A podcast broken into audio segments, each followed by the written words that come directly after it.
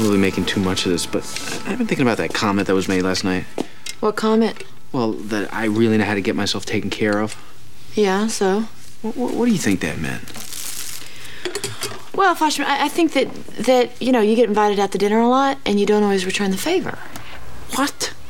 That is so not true. Come on.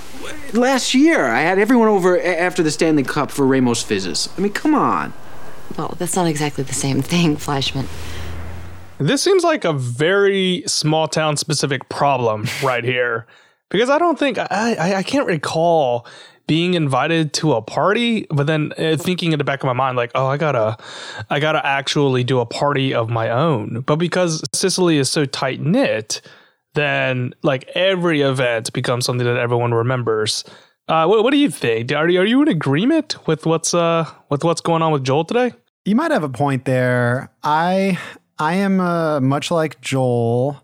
Have not hosted my friends over to my house like since I moved into this new house, which is like geez, like kind of like maybe two years ago. So I haven't hosted anything lately uh, in the past two years, and you know it doesn't feel like you know I, I definitely get invited to you know dinner parties and just hosted events at friends' houses, but it's usually the same couple of people who will who will host something. It's not like every friend who puts on. It's like okay, now it's your turn to put on this party. There are like the party houses, you know, like the friends' houses where they'll throw a party or host an event or a crawfish boil or or what have you, you know. So, um, but I mean, we'll get i guess we can get into it when we get into this plot because there's definitely some etiquette involved in not only hosting but being a guest at a party uh, but but yeah i think you're i think you might have a point. It's such a small town that everyone needs to really pitch in. Uh, i do feel bad though. I do feel guilty that i haven't hosted anything but I, also it's not it doesn't feel at least in my friend circle it doesn't feel like now it's your turn. Like it's whose turn is it next you know? Yeah. Well, like I don't know. Maybe it's because I I just don't go to parties. right there, I'm not. Uh, I'm not bragging about that. Nor nor am I like sad about that. Like a lot of times you hear people. I guess it's most like an internet thing where they're like, I don't go to parties. I'm like, okay, congratulations. Like, I- it just happens to be like a thing right there. But anyway, we're not here to talk about our party going tendencies. We are here to talk about Northern Exposure, CBS 1990s television series right here. My name is Charles, and I'm always joined here with my co-host Lee. My name is Lee. This is the Northern Overexposure podcast, and part of our mission statement, apart from just over analyzing this TV series one episode at a time, is uh, on each episode of the podcast, we like to invite on a friend, acquaintance, just anyone who we can convince to watch an episode uh, of Northern Exposure preferably fish out of water in the sense that like, they've never seen this show before or, or ne- sometimes never even heard of it because that's our way of expanding the reach of this show, which is largely, I think, overshadowed or just kind of forgotten. It's never been available for streaming. Uh, didn't really get great DVD release, and there are some third party Blu ray releases. We're lucky enough to have the Blu ray copy to see this high def uh, 1080. You know, something I noticed, I don't think we've brought up on the podcast because it's not even that big of a deal, but it's something I have noticed is um, there's some, sh- at least on the Blu ray versions we have, there's some very strange, like hard cuts that happen um, with the opening title music. Uh, I wonder if they just like took the same opening title because it's the same. The opening title music, I believe, is the same throughout the entire series. Uh, actually, that's not true because in the first season or first few episodes of the series, Elaine Miles isn't credited, I don't think, in the opening titles. Maybe Peg Phillips as well, like some of those characters who haven't really uh, been introduced or come into their own in the series. So they do eventually get added to that opening title, which is, I think, for the large part, just repeated every single time.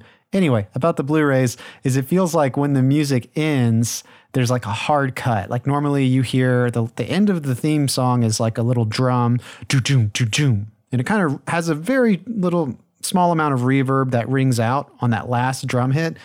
This Blu-ray copy that we have, Charles, it like has, a hard cut, so it seems like they just like cut and paste the opening again and again for each of these uh, restorations on each episode. I don't know if that's true for every Blu-ray copy. Um, I've heard about, I don't know if it's still up on archive.org, but I heard that there was like 1080 versions of Northern Exposure on archive.org. But one of the catches was, uh, it, I think it would always start with the theme song. So if you got an episode that had material that occurs before the theme song, like the opening gambit, that might not be part of the episode on archive.org. Like it might have cut it out. Um, yeah. Anyway, we, this is like Oh, really man. getting into specific ways to watch this show, which is uh, pretty unattainable. I guess a, if you have a library card, maybe you might get lucky in your library. We'll have a copy of the DVDs. But anyway, that's our podcast. We're, we're talking about this show that's very. Yeah, hard to- making hard to making find. this is a, a, a prime prime podcasting material right here. Quality podcast. You make one about a television show that is very difficult to watch. Not a lot physically. of uh, not a lot of competition out there though. There are now there are more and more Northern Exposure podcasts, but when we started, I think maybe just uh, the Alaskan Riviera, which was I think a few years before we even started, it had ended. But um, but yeah, not a whole lot of competition, I guess, for this show because there's not um, not a lot of ways to watch it. But there is a kind of a fervent fan base, I guess. Yeah, well, I was gonna say like you said, there's not a lot of competition, but I say that like there's more than you think. for, for like a television Yeah. show on this stature, it's like, wait, how many podcasts People love- dedicate on this? people love this show so much that they want to have a podcast, you know.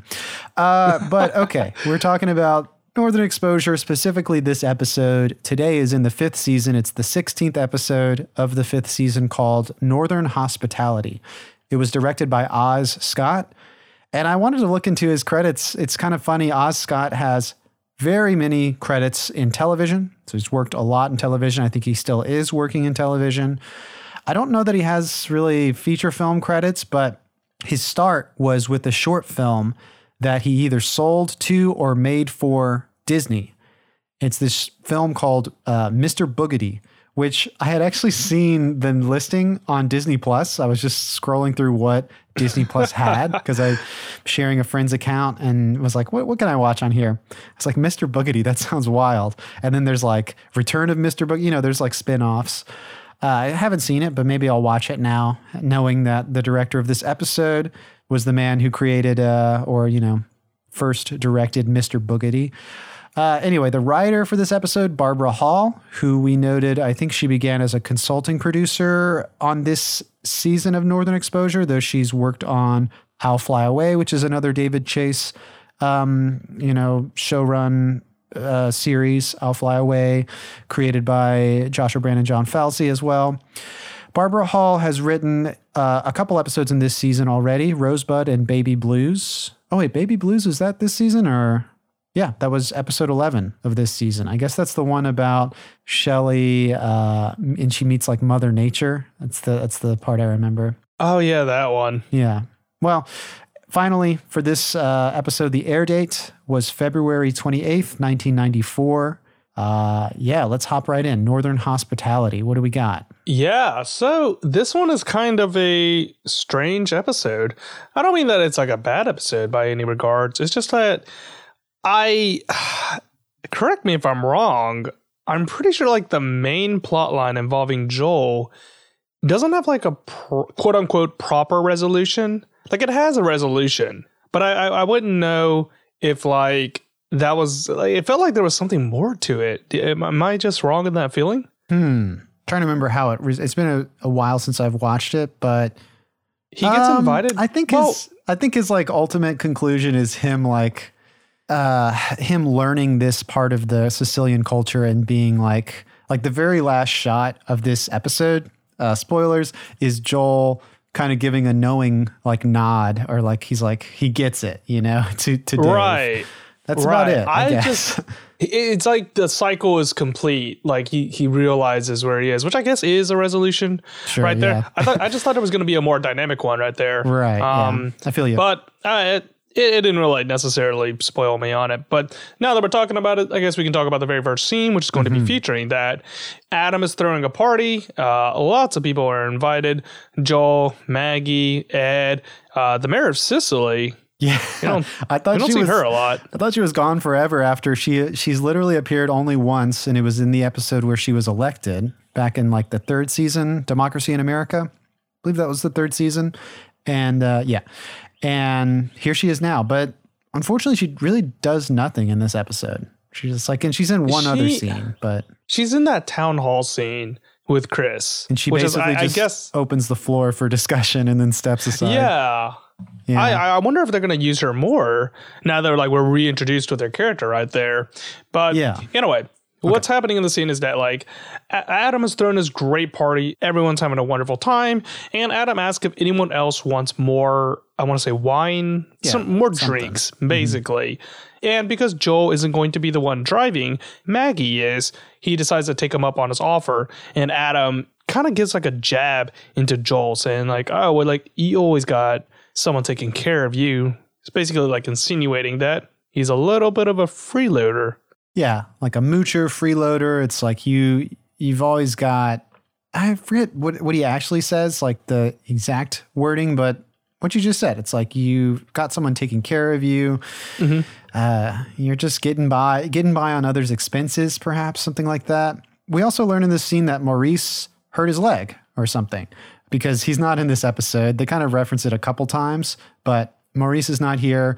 Uh, they just write him out of the episode. He hurt his leg. I wonder if we'll see him in a cast next episode, or it's probably just a, a way to quickly write in that, okay, Maurice is not going to be here. And oh, you know what? this is something we talked about a little bit on our last episode of the podcast, but in the last episode, no, sorry. In um in two two episodes prior to this, a bolt from the blue, there's a deleted scene in which Adam is like preparing because he's got to make a fireworks show for Maurice. And um, there's a deleted scene where Adam is like extinguishing the smoldering ashes of a burnt down building. And I don't know if that was supposed to be his shack uh, that he accidentally burnt down, but if that's the case, it's definitely incongruous with this scene because I believe they're having the meal. Where are they having the meal? I thought that I think this is maybe Adam's shack. I don't think so because we, think- we see the shack in the daytime, and I, I don't even think it has a little- walls like that. Looks a little fancier. It's unclear where this is. Uh, yeah, I'm not really sure where they are. He is hosting them. Maybe it's maybe he's got a whole new shack. Maybe his he burnt down his old shack. He built something new.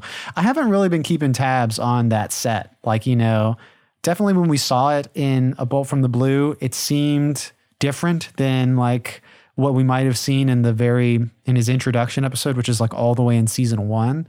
Kind of felt like a different set, but I don't know. Maybe they recycled it. Anyway, this definitely feels different, right? Yeah, it's definitely not the same. I, I would guess right there. It's probably more like Adam cooked the food and the all the accoutrements are at somebody else's place. I don't think it's Maggie's. Possibility it's the mayor's place. Hmm. Yeah. Um, yeah, They don't seem to mention it uh, in any of the dialogue, yeah. But it doesn't really matter. We got the setup here in that first opening scene. And then, yeah, I don't know. Should we just keep going down Joel's plot line? yeah. Why not? So the next scene is where we pulled our opening soundbite. It's like later, probably the day after, Joel bumps into Maggie in Ruth Ann's store. And as you heard in the soundbite, he asks her, like, is that really a problem? Like, do people really think that about myself? And we talked about this. Yeah, it, it turns out, at least in Cicely, culturally, uh, you've got to do your own fair share of hosting.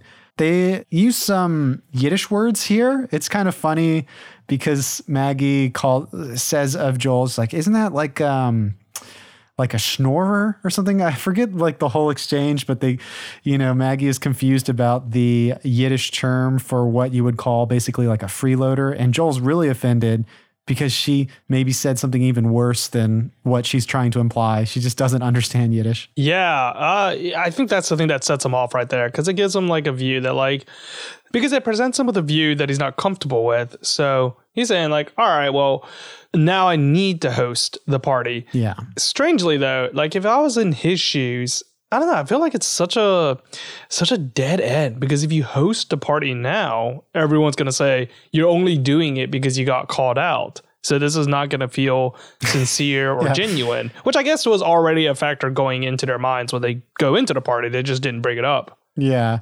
Well, he's got to take a first step at some point. This first party is destined to fail, as we can see, as we'll get to throughout, as we're going through this plot line. Every step of the way, you know, it's it, it's it's not adding up. Like this is going to be a good party, and uh, I guess we can talk about it more in depth. But my whole feeling with this storyline was just like, you know, let Joel tremendously fail. Just let him fail. That's like the best way for him to learn. And as you said, like this first party that he's hosting probably doesn't even have even before the the guests sit down at the table. They probably already have their own uh, preconceived ideas of like, okay, he's only doing this to make sure that he he's he checks out in the group. Um, but hey, he's got to start somewhere, I guess. So the next scene with Joel is him in his office with Marilyn. He's trying to devise a list about all the people he needs to invite. He's got 14 people on there. Uh, it's wide ranging. You know, it's got Walton there to repay him back for uh, one of his dinners. It's got like an old professor that used to write him recommendations.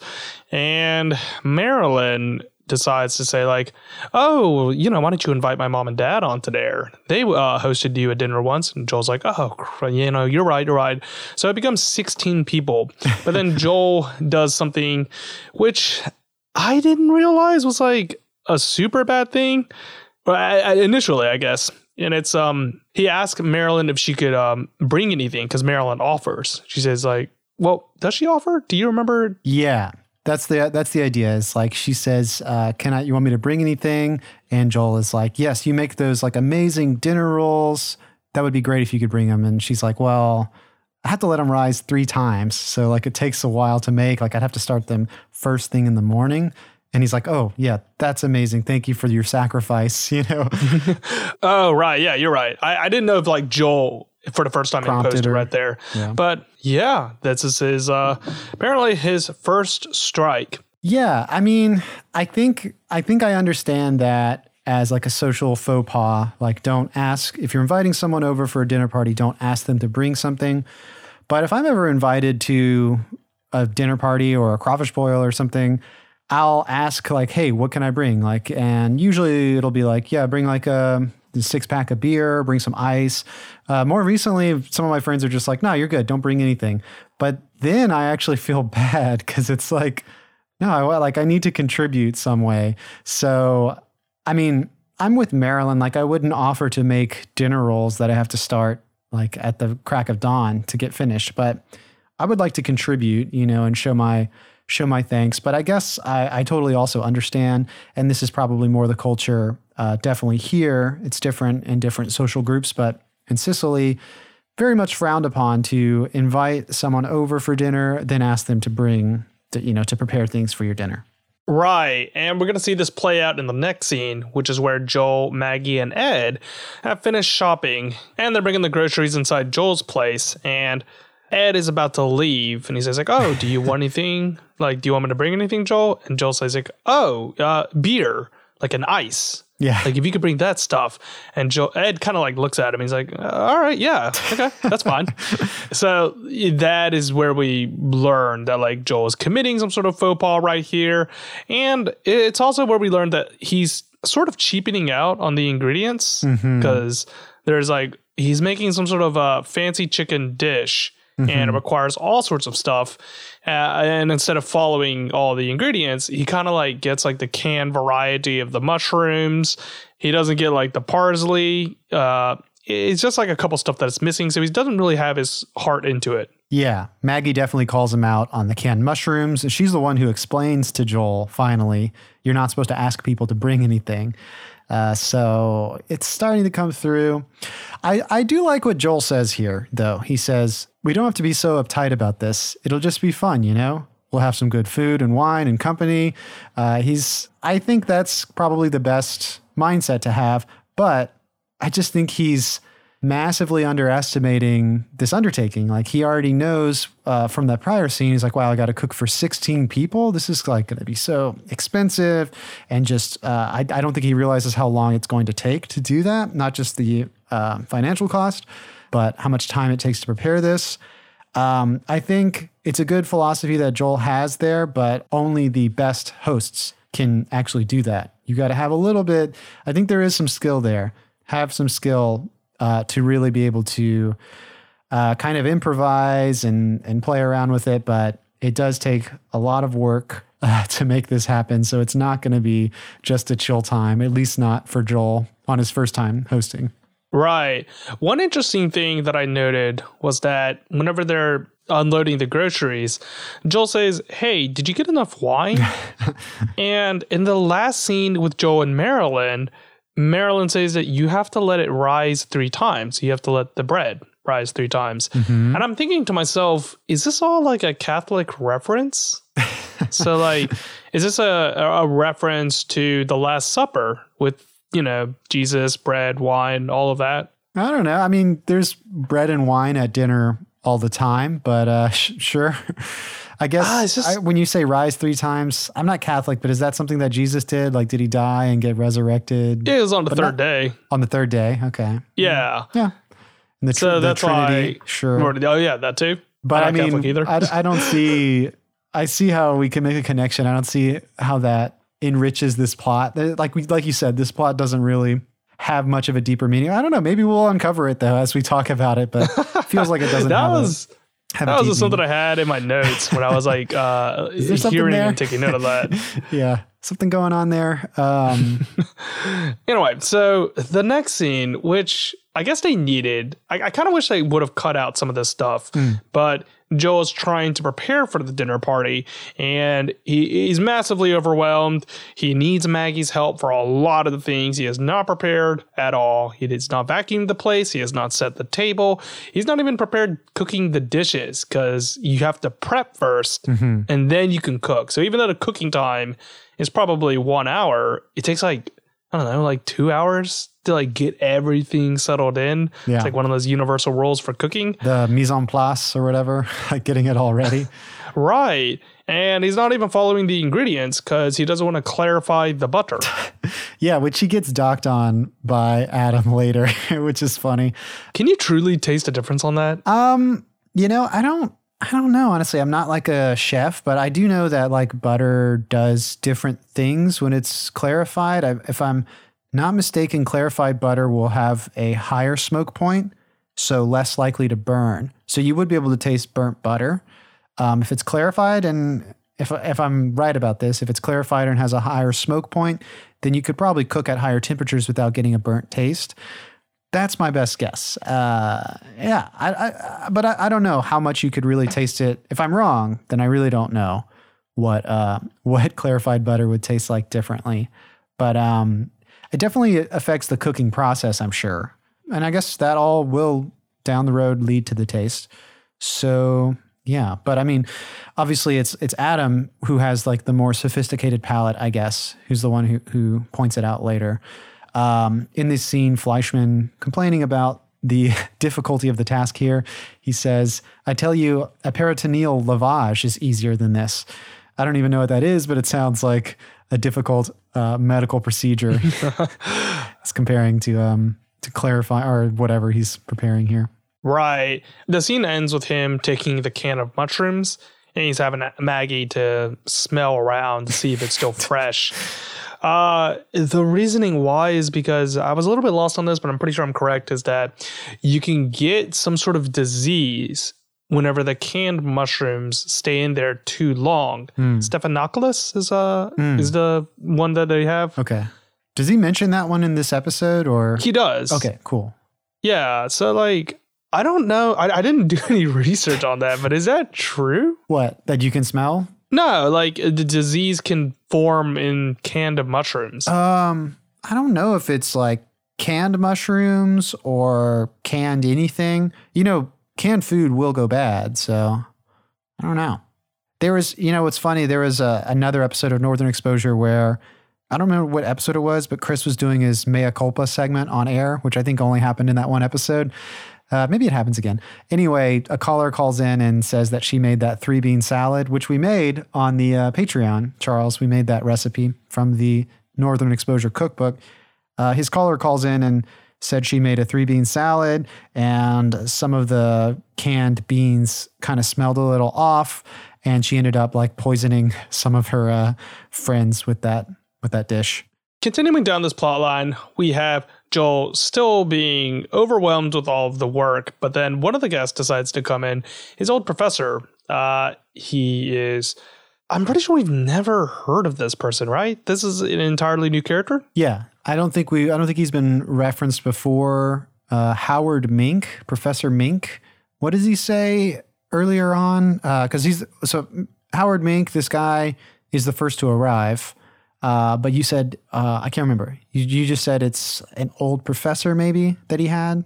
It was I don't know. Like I don't think it's made very clear. It's like someone uh, he would be acquainted with. I think not just because of his medical practice in Alaska, but I do think it dates back to maybe a New York connection, maybe a friend of a friend, or maybe it was his professor. Yeah. This is the same one that wrote him the recommendations, right? Oh, maybe that's it. That's what that's what is uh, in that previous scene. Joel says like, "This is the guy who wrote my recommendations." Maybe. Yeah, I was making sure that was the same character right there because they never bring it up again. But anyway, he gets there early, uh, and there's more bickering. There's more uh, scenes of Joel being inept and not planning this place because he's drinking the wine as well. I, I'm not getting more out of this scene than what was already being shown in the previous scene. Other than the fact that the professor came early. It's ramping up. Yeah, it's just the same stuff. I think just ramping up. Uh, my notes for this scene is uh, this the guy they cast as Howard Mink is the most anxious looking man imaginable, you know. so he gets there early, and as you said, there's still Joel and Maggie are still bickering because the food is like nowhere near ready. I think he's an hour, maybe even two hours early or something, because he um he wanted to drive in early from out of town, uh, and it's really unfortunate because this is someone that I imagine Joel would want to sit down and talk to, but he really can't do that right now. And as you said, I think the scene maybe ends with Joel just straight chugging from the bottle wine. You know, he's only got I think two bottles of wine. Is that right? Yeah, That he only has such two a bottles. massive. Okay, maybe they don't drink as much up there, but I imagine they do. They, they you know, I've seen the brick. Uh, that is such a massively low amount. Like two people on like a I, yeah. So I'm not gonna go get into how much someone should drink. That's not a good idea. but um, it's not enough. Like- it's not enough wine. I don't think. Yeah, if you think about it, there's supposed to be 16 people coming here. Oh my gosh! So yeah. Eight people per 16 bottle. Yeah, that's like no. Can't you, You- you really? would be- how many glasses of wine are in a bottle? Is it like four to five? You would say. Uh, let me see. I bet someone's got this. I mean, I know your glass of wine is different depending on your your uh, taste and desire for how much wine you'd like, but So, a standard bottle of wine is 750 milliliters Right. or 25 fluid ounces, and it will net you about five glasses of wine. yeah. So- and for taller pours, maybe four. I'd, I'd say three glasses per a bottle of wine is like way, way too much, maybe. Or I don't know. I'm not even going to shame because I probably had that much before. Uh, But it's evident that this is not but still, that's only 10 glasses. Yeah. Yeah, For 16 this is- nowhere, nowhere even close. So, yeah, we're gonna see this play out in the next scene though, because they're finally having the dinner party. Uh, not everybody can arrive, which makes Joel angry because he's only throwing this party to get this monkey off his back, and if people don't show up, then his party He still has to throw another party. Yeah. yeah, Maggie is right in what she said in the previous scene, where she's saying like, "Why are you even throwing this party at all?" So Yeah. you can tell that Joel's only doing this for like an obligation of sorts, and you can see this all fall apart. They don't have enough wine. The asparagus was forgotten to be cooked. Oh, yeah. The chicken is only adequate. Um, they're not even having a lively conversation. It's just not a very fun party. Sorry, I just uh, thought about this. Uh, um, the worst dinner party I've ever been to. Uh, I mean, that, that, that happens. That's happened before where you forget to cook something or just you don't get to cooking that because there's just not enough time. But uh, I was Howard Mink before at like my friend's dinner party where I got there on time. But, you know, obviously that's, I knew I would be early if I got there on time. Just wanted to hang out and talk with him before everyone else showed up because I probably wouldn't know a lot of people who would arrive. Kind of get there early for some FaceTime. And he was just starting to cook for the party. And I think he imagined it would be something where it could be more like hang out and we'll cook together dinner party, which is great. Those are always really fun. But the dishes that we had were like, I don't know, it's just so much work. Like it was fun because there was it wasn't just me at the start. It was me and our, our small group of friends, like close group of friends in the kitchen working together. So we did have fun cooking, but we ended up just like cooking the whole night and bringing out food as people were coming in. So I guess in that sense, I kind of got to feel what it's like to host, but as a guest, How how many people came to that party? uh, hmm, I don't know. I would probably wager not more than 12. But yeah, there's probably like four of us in the kitchen working. So third of us in the kitchen, the other two thirds hanging out. Uh, but we were, I think ultimately we all had fun. It was just obviously a lot of work. Uh, so I've been in that situation where Joel has been in, I guess, I don't even think I've ever really been to like that type of dinner party. where you're like cooking like- and preparing for people. Yeah, like that specific type of dinner party right there. I don't know what that reflects into me as a as an individual, but I have been to like the, I, I still remember this as a very particular case. This is kind of like tangentially related, but I, I once showed up as uh, I was not like in the what is that party called? Whenever they're they're involved with the wedding, I'm terrible. The wedding party. Yeah. The wedding party. like yeah. the best man, but um, bridesmaids. Yeah. Yeah, I, I, my friend was, but I wasn't. But like, I was hitching a ride with him, so I was like, all right, whatever. We'll just sh- I'll show up there and I'll just like drink a beer or something, just chill out. um, they uh, the wedding was at the groom's family's house, like their family house. It was this really big place It could accommodate a lot of people. Uh, they put us to work.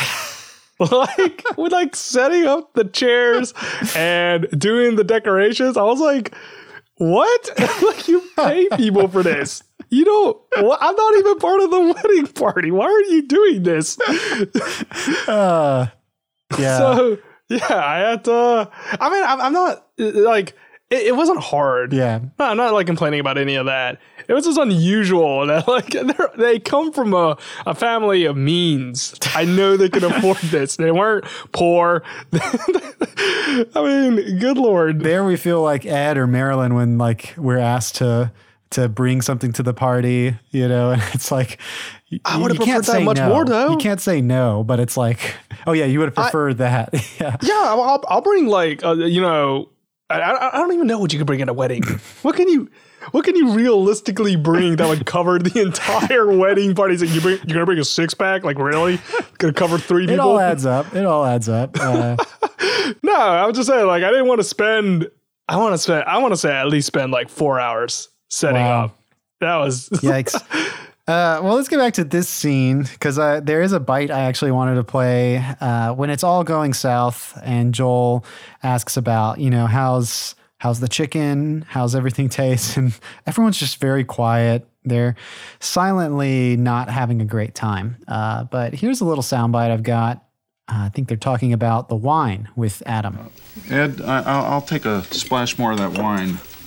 Yeah, the wine passes muster, does it?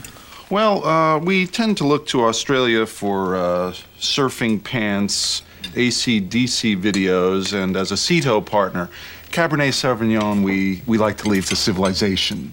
I like it better than most Californias. Hit me again. Well, at least Walt is having a good time there. Uh, but I love the, you know, we we tend to, you know, look look to that region for surfing pants, not our Cabernet Sauvignon. Um, I thought it was part of this bite, but it must be a later moment in the scene when Joel is talking about the chicken.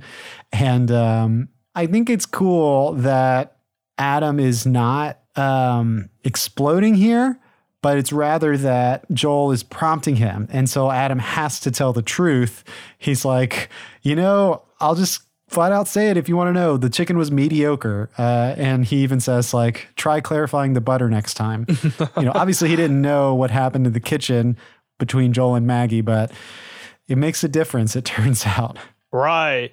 Isn't there a wine that has like a kangaroo at, the front of it? It's like super cheap too. Uh, it's not barefoot, is it? Let's see.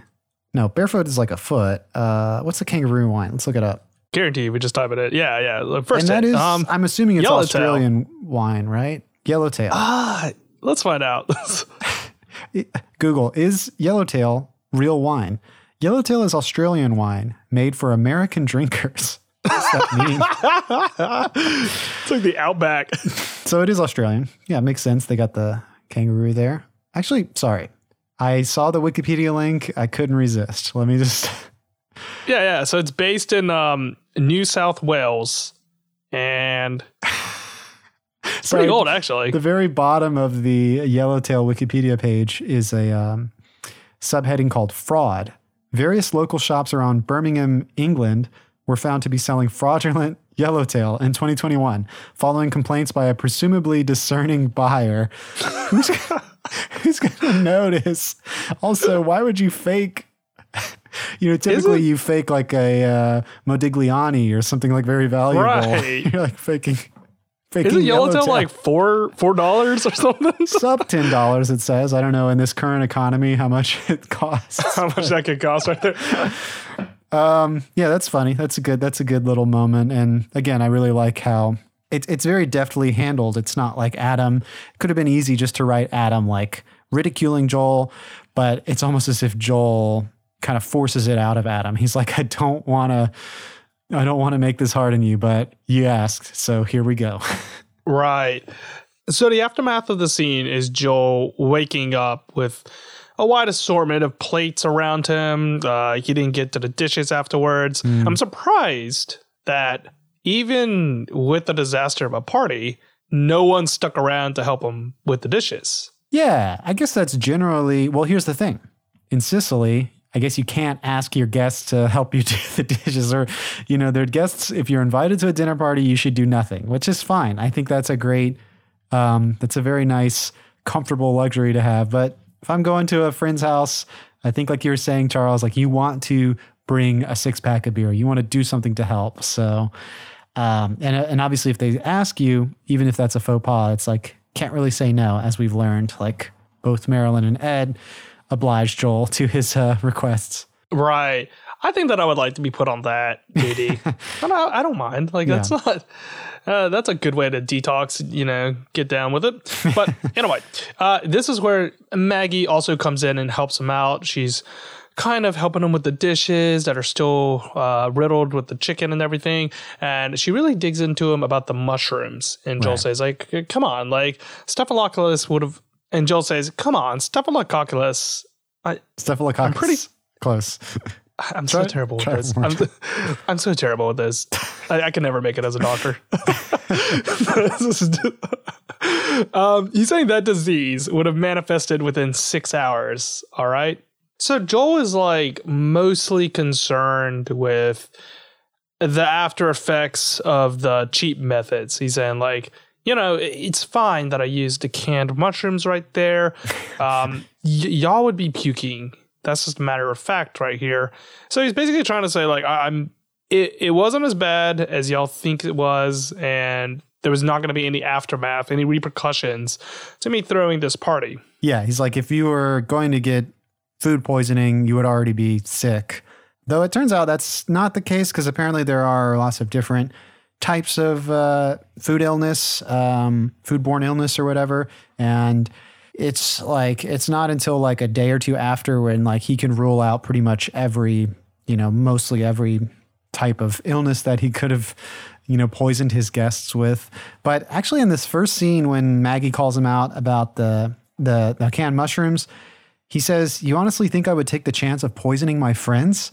But I think as soon as he says that, he realizes that he may have just poisoned his friends because the rest of the episode from here is he's going around uh, like uh, the next scene. So we can go to the next scene.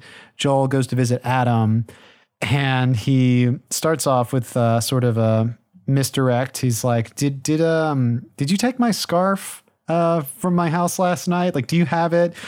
But the real reason why Joel is here is not not because of the scarf. He's just checking to see if Adam is sick. If he poisoned Adam. Also, Adam was like half asleep, I think, because like he's like waking up, and Joel's like, you know, have you heard from anyone else? Is anyone else sick? And Adam's like, I've spoken to no one. He literally was just asleep. Like you just woke him up. So yeah, Yeah, I mean, it's like typical Adam fashion where he's just berating Joel. And honestly, I thought Joel was just being polite in his mannerisms, but Adam calls him out and says, like, oh, you're just acting coy. Like, you're just, you're trying to do this chess move you're maneuvering me into saying what you want me to say. And it's manipulative. I'll give you that.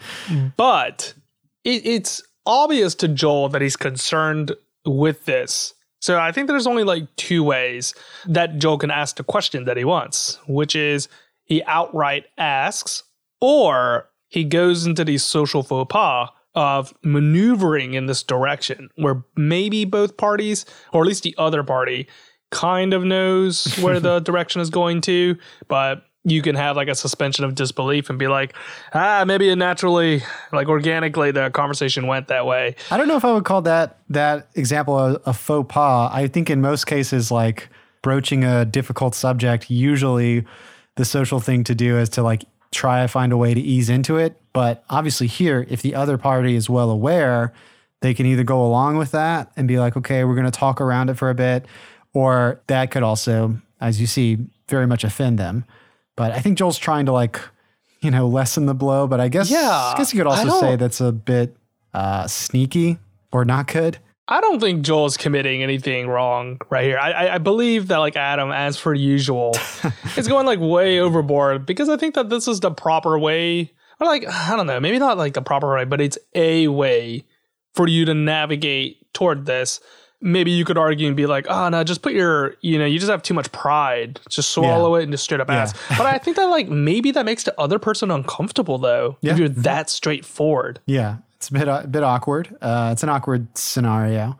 Is it in this scene or in a later one when um, I feel like Joel tells Adam, maybe he tells someone else, but he's like, "Hey, thanks for being a good guest." Yeah, it was this one. Okay, yeah. So that's that's pretty nice. Yeah, and Adam kind of shoos him off and says like, uh, "You know what? Just go ask if anyone else has food poisoning. I don't care."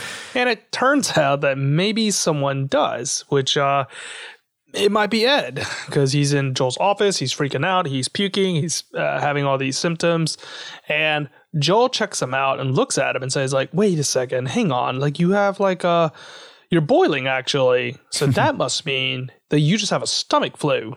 You don't have food poisoning." It's funny that Joel is like very relieved. He's like, "Oh, thank God, it's just the stomach flu."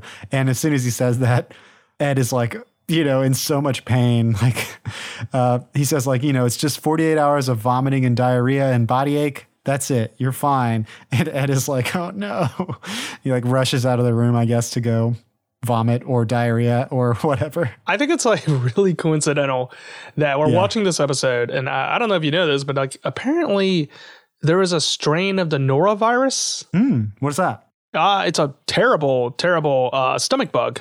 Oof. It will cause you to puke and just basically be useless for like 48 hours. And it was spreading in Canada, Oh, so near uh near Cicely, perhaps. but also like Canada is also like a large, you know, Oh yeah. part of this plot line. That's true. Yes, we'll get to um, Holling and uh, Shelley, who have. Uh, or were you saying that the norovirus now is uh, spreading, or was that at the time, or what were you trying to say? like right now, like Right in current day.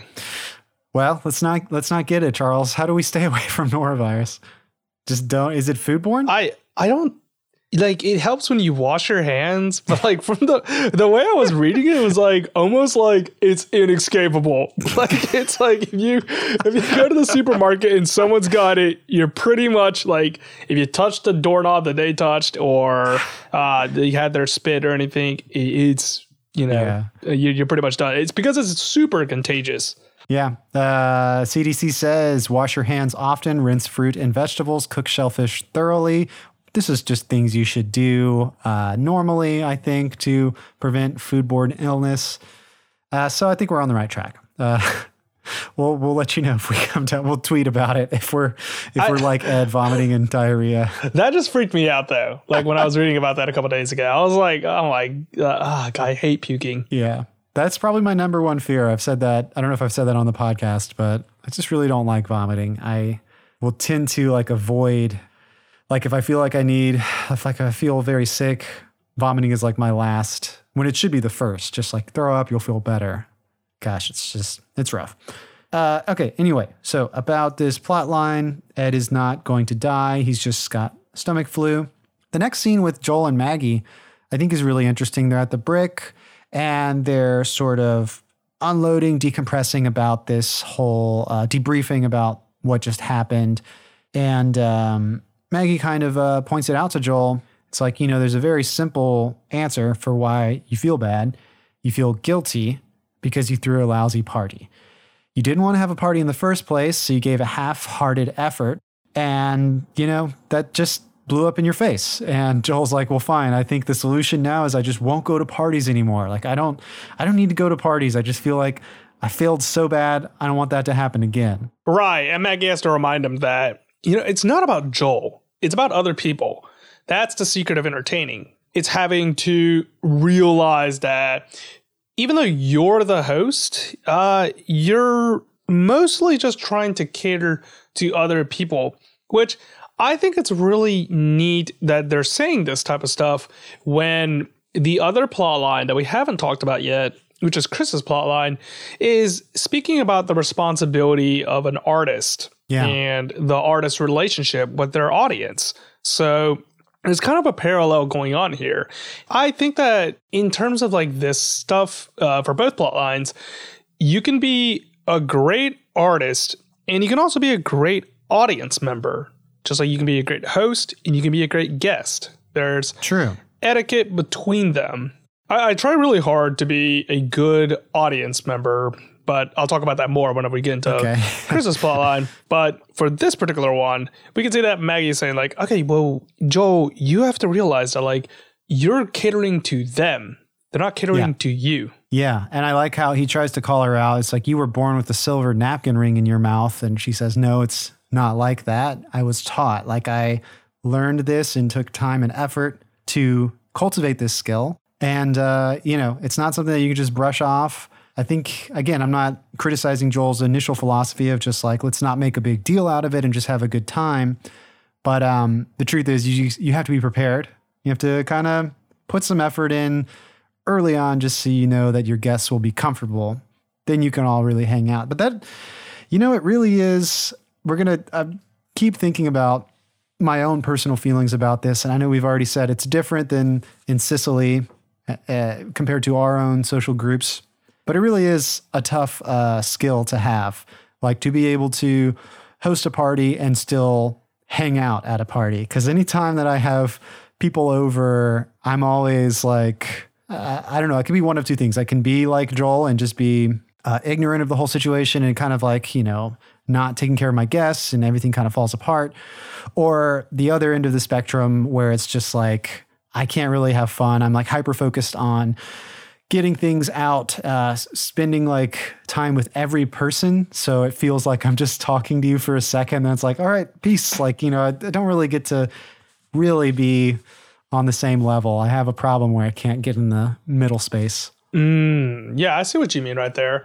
I think that like those are all legitimate problems I hear, but I think that what's happening in this plot line in a subtextual level is that Joel's not really committing or like putting his heart Yeah. into the town. He's not reciprocating what they've been giving to him. You could argue whether you're like, you know, three seasons too late to be talking about this plot point, but like, uh, it's an interesting one to look into right there. Uh, the giving and receiving and Yeah. trying to be the push and pull of the relationship between uh, the two parties right there. And finally, we get to the end of the cycle and see how it's broken, which is in the last scene where Joel is at the brick. He's he's talking with Dave the cook, who's saying that he's gonna have a brunch at his house. It's like a yearly thing that they do to celebrate mm-hmm. something. And he asked Joel if he wants to come. And Joel's like, I, you know, I guess I do. Like, I guess, like, let me restart the cycle and let me Yeah. try to be a better guest. Yeah, I think it's like this is now Joel's initiation. You know, like this, or you know, there was maybe. Sorry, I was just thinking like maybe his his Joel's first dinner party was like his hazing, and like now he's brought into the group because that was just a traumatic experience. But yeah, this is now. Uh, you know, it- it's it's not like he's going to be shut off. You know, he went through hell, and they still want him to to be to be a part of this circle, uh, this culture. And uh, like you said, Joel is hesitant at first, but he does agree because he realizes, okay, like this is where it starts. And Joel says uh, to Dave, "Hey, can I bring anything?" And Dave kind of plays it cool. He's like pretends to think about it for a second. He's like, "No, you're good. No thanks." And Joel, uh, we get his reaction. This is the last shot of the episode. Joel's just kind of like slyly nodding and, and understanding and like they're on the same page. And there's actually like the music is playing from uh, chris's plot line at the end. He like does a really cool needle drop. And joel is just kind of bobbing his head really cool like now he's part of the club you know? But uh yeah so the episode doesn't end with joel getting a second chance at his own dinner party and having like a successful one but it does end in a in a space where we can see that joel's on the right track and I bet the next dinner party is going to be, I would even say, probably successful, you know? Hold up. I don't know why I didn't bring this up before.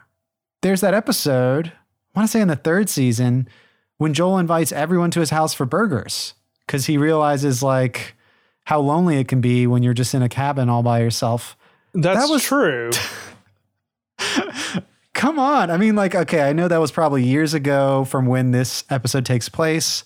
So he's probably out of the loop now if he is, you know, quote unquote, freeloading off of other people. But I mean, he has he has had people over before. But yeah, I don't know. uh, that's the end of Joel's plot line. So we got two other plot lines, as is uh, standard fare for Northern Exposure.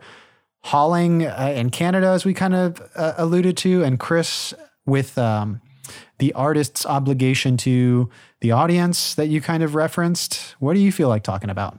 Ah, gosh, I don't know. I feel like both of them are equally fine to end on. Yeah, let's do Holling's.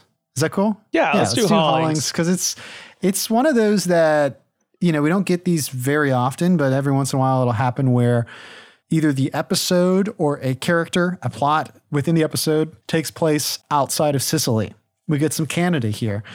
And let's see, at the beginning of this plot line, we learn that Holling is a complete American citizen. He gave up his Canadian citizenship because uh, we learned this because Shelley is talking about their newborn baby being sort of like dual citizenship, perhaps. You know, how does that work? And Shelley didn't even realize that Holling does not have Canadian citizenship. This upsets her for some reason. And Holling says, Well, look, it's before I even met you. This was like maybe like 20, 30 years ago that this happened. So, he, you know, he wouldn't have made that same choice probably if they had met before. Uh, though I guess that would be physically impossible because of the age gap. Yeah. I think it's. I don't know about this. Is there any particular reason why you would give up citizenship of Canada? Like, because I, I know that, like, I, I've heard of this where you can give up citizenship uh, for maybe a country that requires military service and you haven't served it yet. Oh. So, like uh, South Korea, for example, would be uh, off the top of my head. But I, I'm 100% positive that Canada does not uh, have required military service. So, I'm wondering if there is actually a reason. Is it like a tax reason? Like, Ah. I, I don't really know. I really don't know. I'm not, I don't have dual citizenship. I feel like I'm with you. I feel like that could be a boon to be a citizen of more than one nation. But obviously, in those circumstances like South Korea, no, that would not be great. Um, turns out being a Canadian citizen is great because this is why the subject is first broached. Shelley is talking about baby Miranda because she wants to go get her like checkups and her vaccinations, whatever she needs in Canada, because national health picks up the tab. It's like completely free there. Uh, Shelly, Shelley not only is in love with the idea of you know free healthcare there, it turns out that she has uh, maybe she didn't even realize she has some deep seated love for Canada. And it almost offends her as we see that Holling would give away his Canadian citizenship like that. She feels like it's uh, sort of slapdash, like you get, should have given that some more thought, you know? Right. Uh, it's basically like an episode exploring the identities that we're given with or that we're born with and what we can choose to uh, hold on to or give up. And Shelley, for this episode, is super gung ho about being Canadian because in the next scene in the brick, we see her being teased by Adam and Dave as they talk about the perceived flaws in Canada, which I I know it's like a you know a running joke to make fun of Canadian culture and how polite they are and everything, but like every culture has something to make fun of. Like every country Yeah. He's like, free game. There's something wrong with every single country. There's no such thing as a perfect country right here. So uh, I don't really feel, I feel like Adam in this episode was such a huge jerk.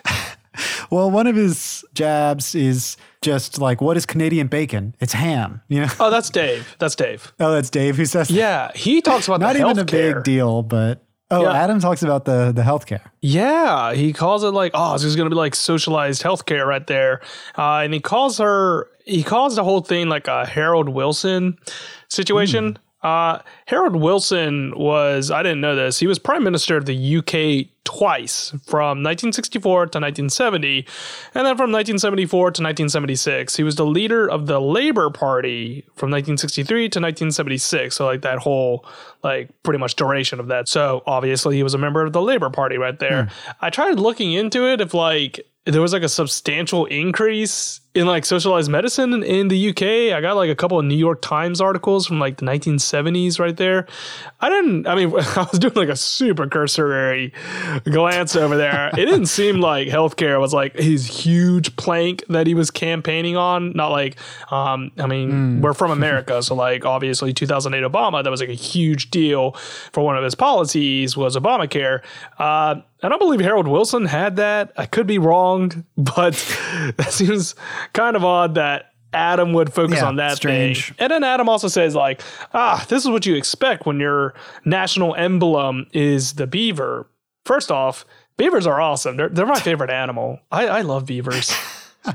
There's no other animal that can ecologically affect the, the way they can, uh, besides human beings. Um, they're they're really awesome. They they have all these like neat little traits, but whatever. Um, I tried looking into it. I don't know what he means by emblem, quote unquote. Like the maple leaf is the most well known symbol, but I don't know if a symbol and an emblem are two different things. Yeah, I mean, is it on a flag somewhere? Uh, I know how we have we in the United States we have like state flower, state animal, state bird. they have that bird. too. They have like the state animal is the beaver or like the Canadian goose and uh, uh you know all this stuff. But there wasn't like a quote unquote national emblem right there. Yeah, I'm feeling maple leaf, like you were saying. Yeah, but I'm not Canadian. I don't know too much about about that. But um, yeah, I mean, ultimately, this is just uh, Shelley getting defensive here. I mean, she should because they're picking on Canada, as you said. Like, it's kind of ridiculous that they're just like so uh, so like uh, Canada bashing. I read this on Moosechick. Apparently, I don't know, there's no source for it, but it says viewers in Canada were up in arms over the perceived Canada bashing. One viewer threatened a lawsuit for her emotional duress. Hey, it wasn't my favorite episode either, but it wasn't that bad. But apparently, people were really uh, upset. I guess Canadians were upset with uh, Northern Exposure making fun of them. But, uh, you know, I'm with you too, Charles. It's like every country is fair game. Just like, It's you gotta just have a sense of humor. It's just, It's just so tiresome um, to hear about ca- uh, Canadian bashing right there, or talking about how polite they are, and it's Yeah. like uh, it's just like old rehash jokes to Right. me. But anyway, Shelley says that she's going to be bringing the baby over to Canada. She's going to have uh, a fun time with her friend that she talked about earlier, Iris. She's going to be bringing this baby to all sorts of Canadian events, and that's that's it for that scene. And for the next one, we see that Holling is doing a lot of thinking about this because he's afraid that he's going to lose Shelley. Uh, he has a quote that says like, "The further and further she goes, the more Canadian she gets."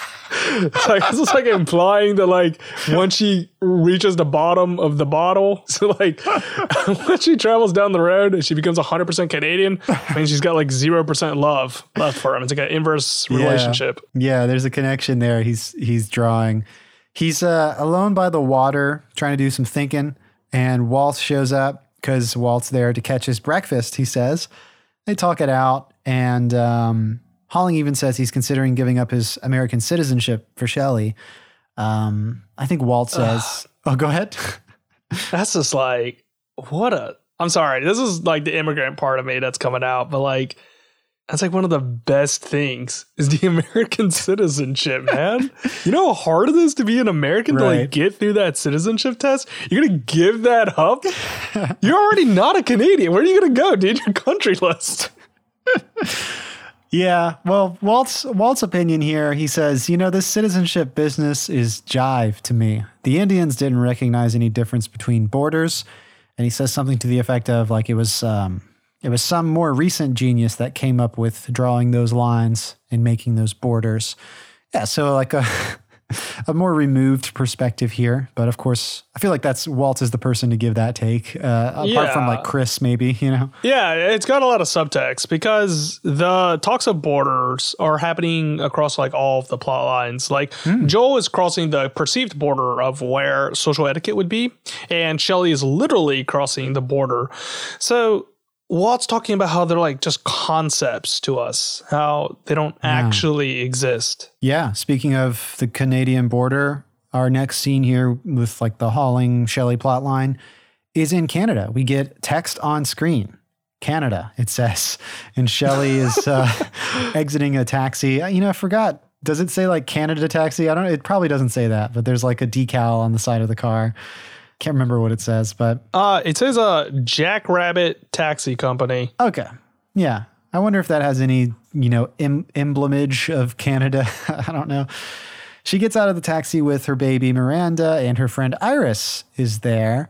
Sorry, this was funny. Like Shelly is just excited about everything Canadian. Like there's this Wrangler Jeep there, and she says, "Oh, sweet, this is awesome." And her friend uh, Iris says, "Oh, we just call it the YJ."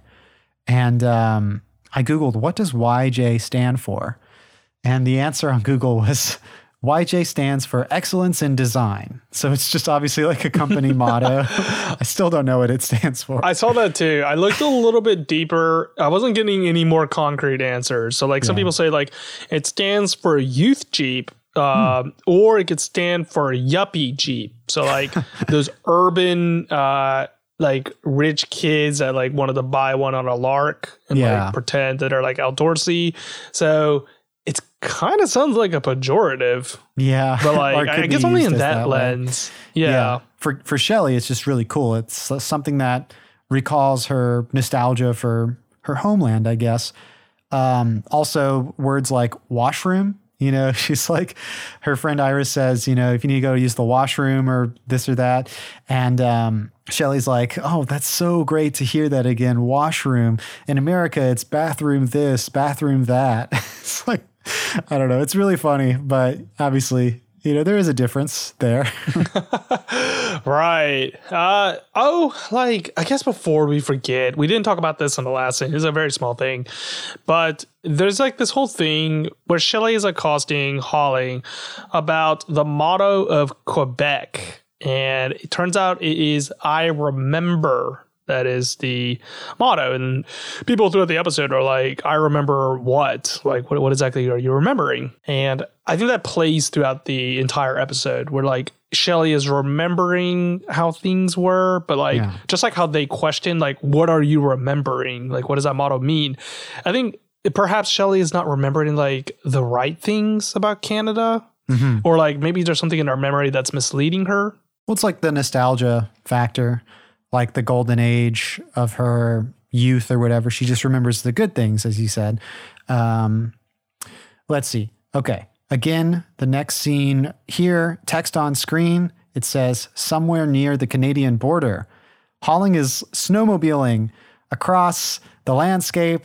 There's this song called Oh Marie by Daniel Lanois playing. Very cool music, I think, in this scene.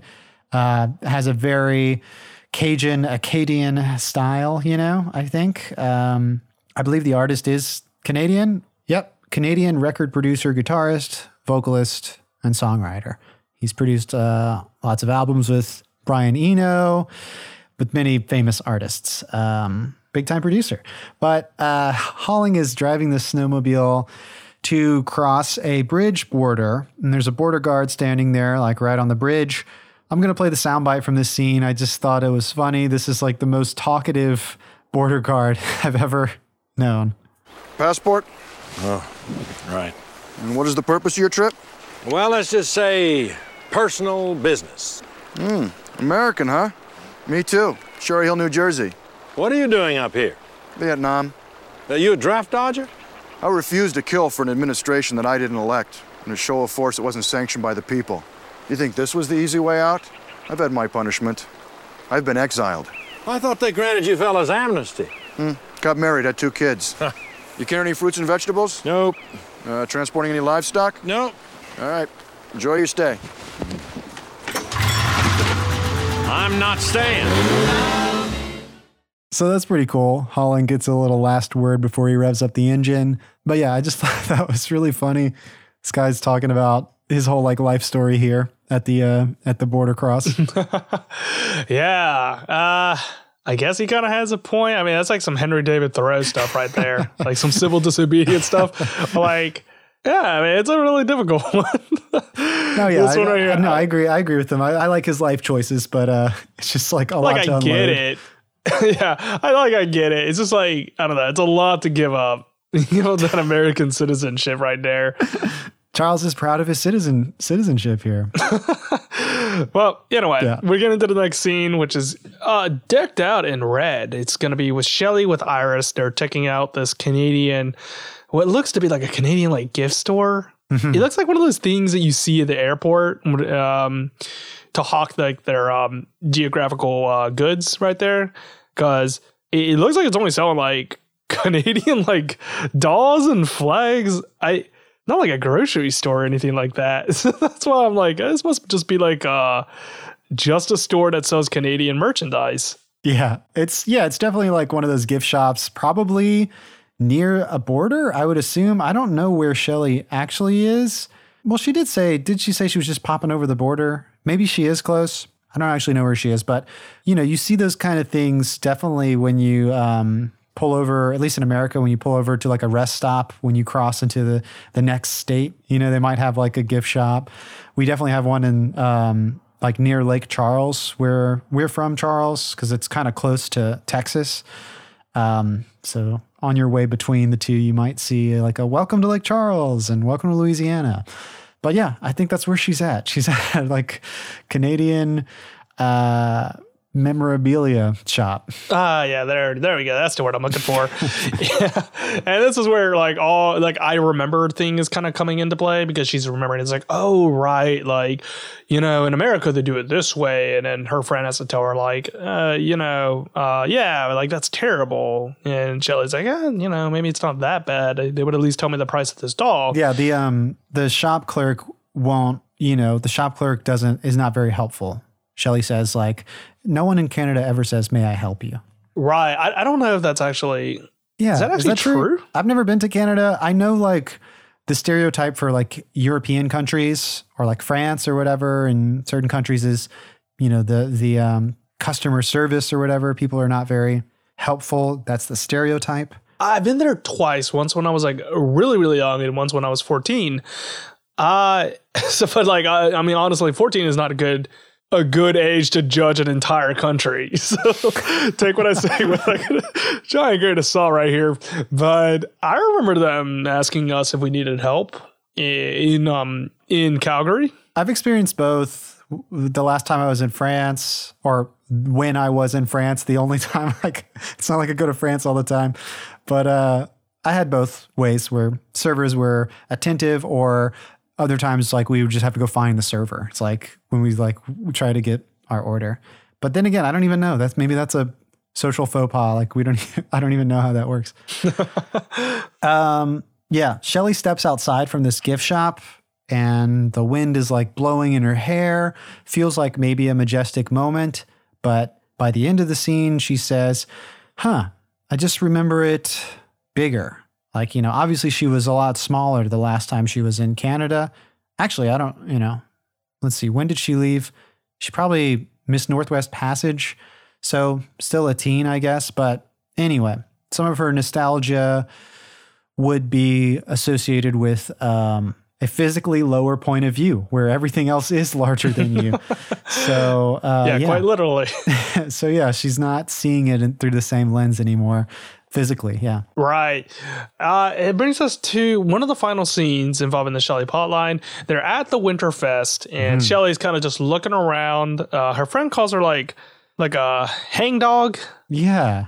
I remember. She's, Yeah, it's like I'm, guessing through context clues. It's just like somebody just kind of just uh, he's by themselves, just Yeah. checking out the the place. And Holling is now driving in with his snowmobile. He's coming in hot. Coming in there.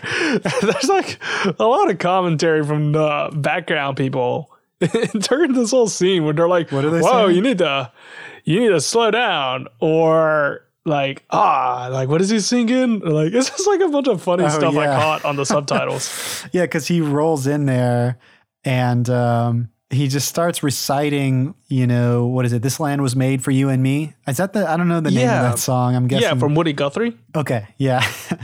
and uh, he starts reciting that, and then it becomes like he starts singing it too. And I feel like there's like a musical backing track that of like comes in and like is accompanying him. There's like, uh, you know, stock footage of like eagles and things like that, right? Yeah, one of the one of the stock footages is a moose being like airlifted.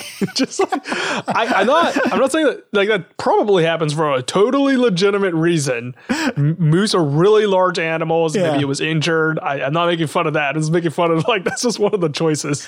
Oh, he changes the lyrics a bit because he starts singing it like you know the song is, but he throws in a lot of Canadian landmarks in that um, in his version. So he's kind of bridging America like landmarks and I don't know scenes with Canadian ones and kind of putting it together in this song. Uh, we got to remember John Cullum is a Tony-winning performer here. You know, he's like he's he's giving it his all there. Uh, much praise to him. And yeah, one of those kind of wacky Northern Exposure endings that uh, I don't know. This one definitely felt uh, something you know we don't get a whole lot in Northern Exposure, but super theatrical feeling, which is cool. Yeah, like everyone joins in. Like they realize what's happening over here. I, I think it's like kind of neat because it's like the combination of both countries. Like it's a super American idea to Yeah. use your concepts into another country. Just put it into there. But maybe like Walt was saying, you know, there are no borders. We're like bridging those bridging those uh, lands. Yeah, yeah. It's like, you know, like more that unites us than divides us, all that stuff. Uh, so I guess things work out good for them. I forget. Does Shelley like hop on the snowmobile and they drive off, or does it just kind of end with the song? Do they kiss or something? Uh, I think they just hug and then like just kind of Yeah. ends. That's the end of their plot line um, with with much fanfare. But we've still got Chris to cover. So back at the beginning of the episode with Chris, he's got like a his K Bear monologue. I wrote down Chris snoozing. So I think he talks about hitting the snooze button, talking about uh, not being a fan of Spyro Gyra. Oh, it's because when he was in jail, one of his like cellmates or something would only want to listen to this one song.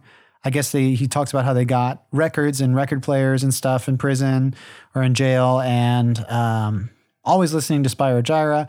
Chris was dreaming of the music that he would hear when he would get out.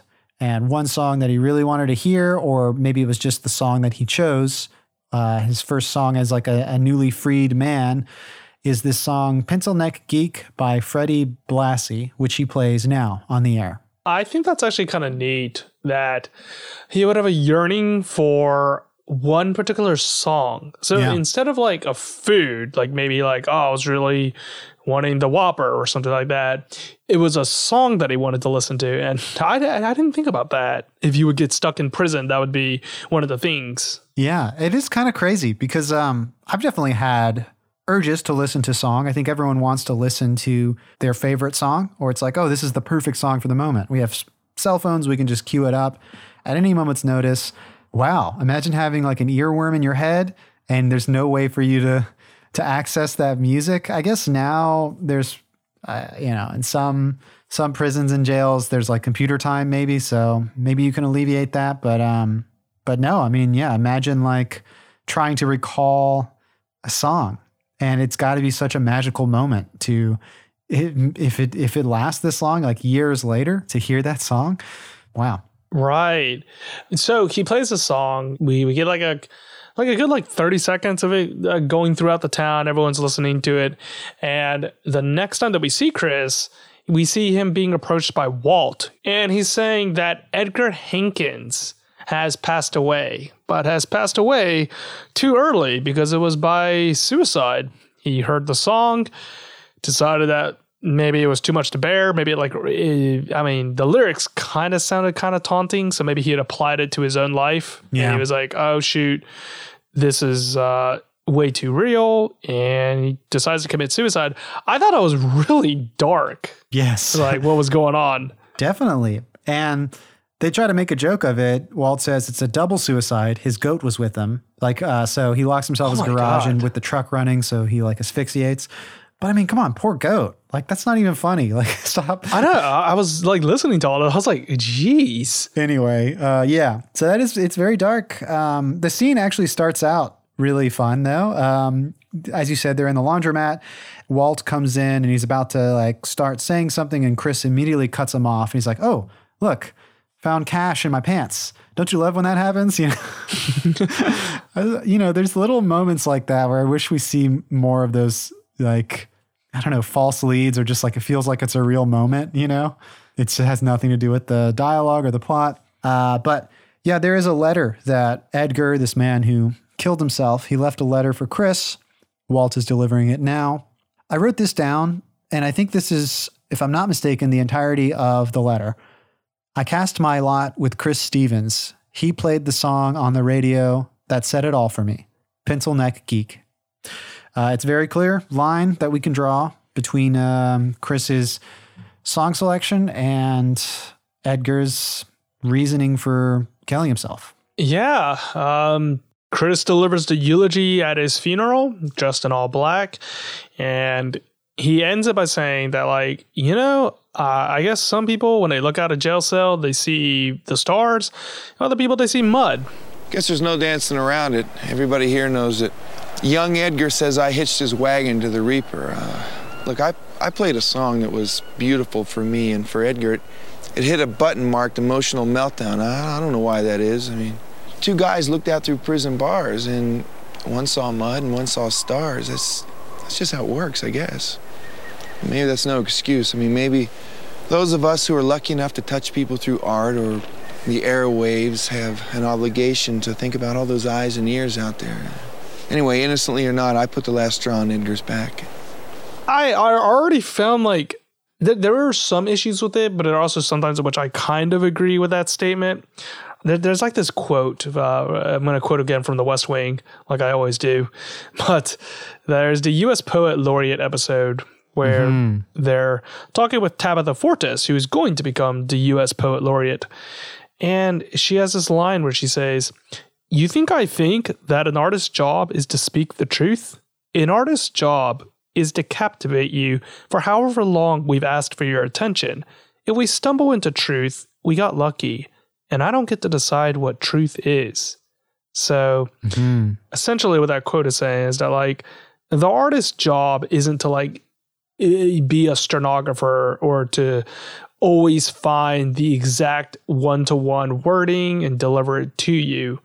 It's simply to craft a story to enchant you with. And from there, you kind of just take it and run with it. This is also bringing into mind like authorial intent. It's bringing like a lot of concepts into mind right there.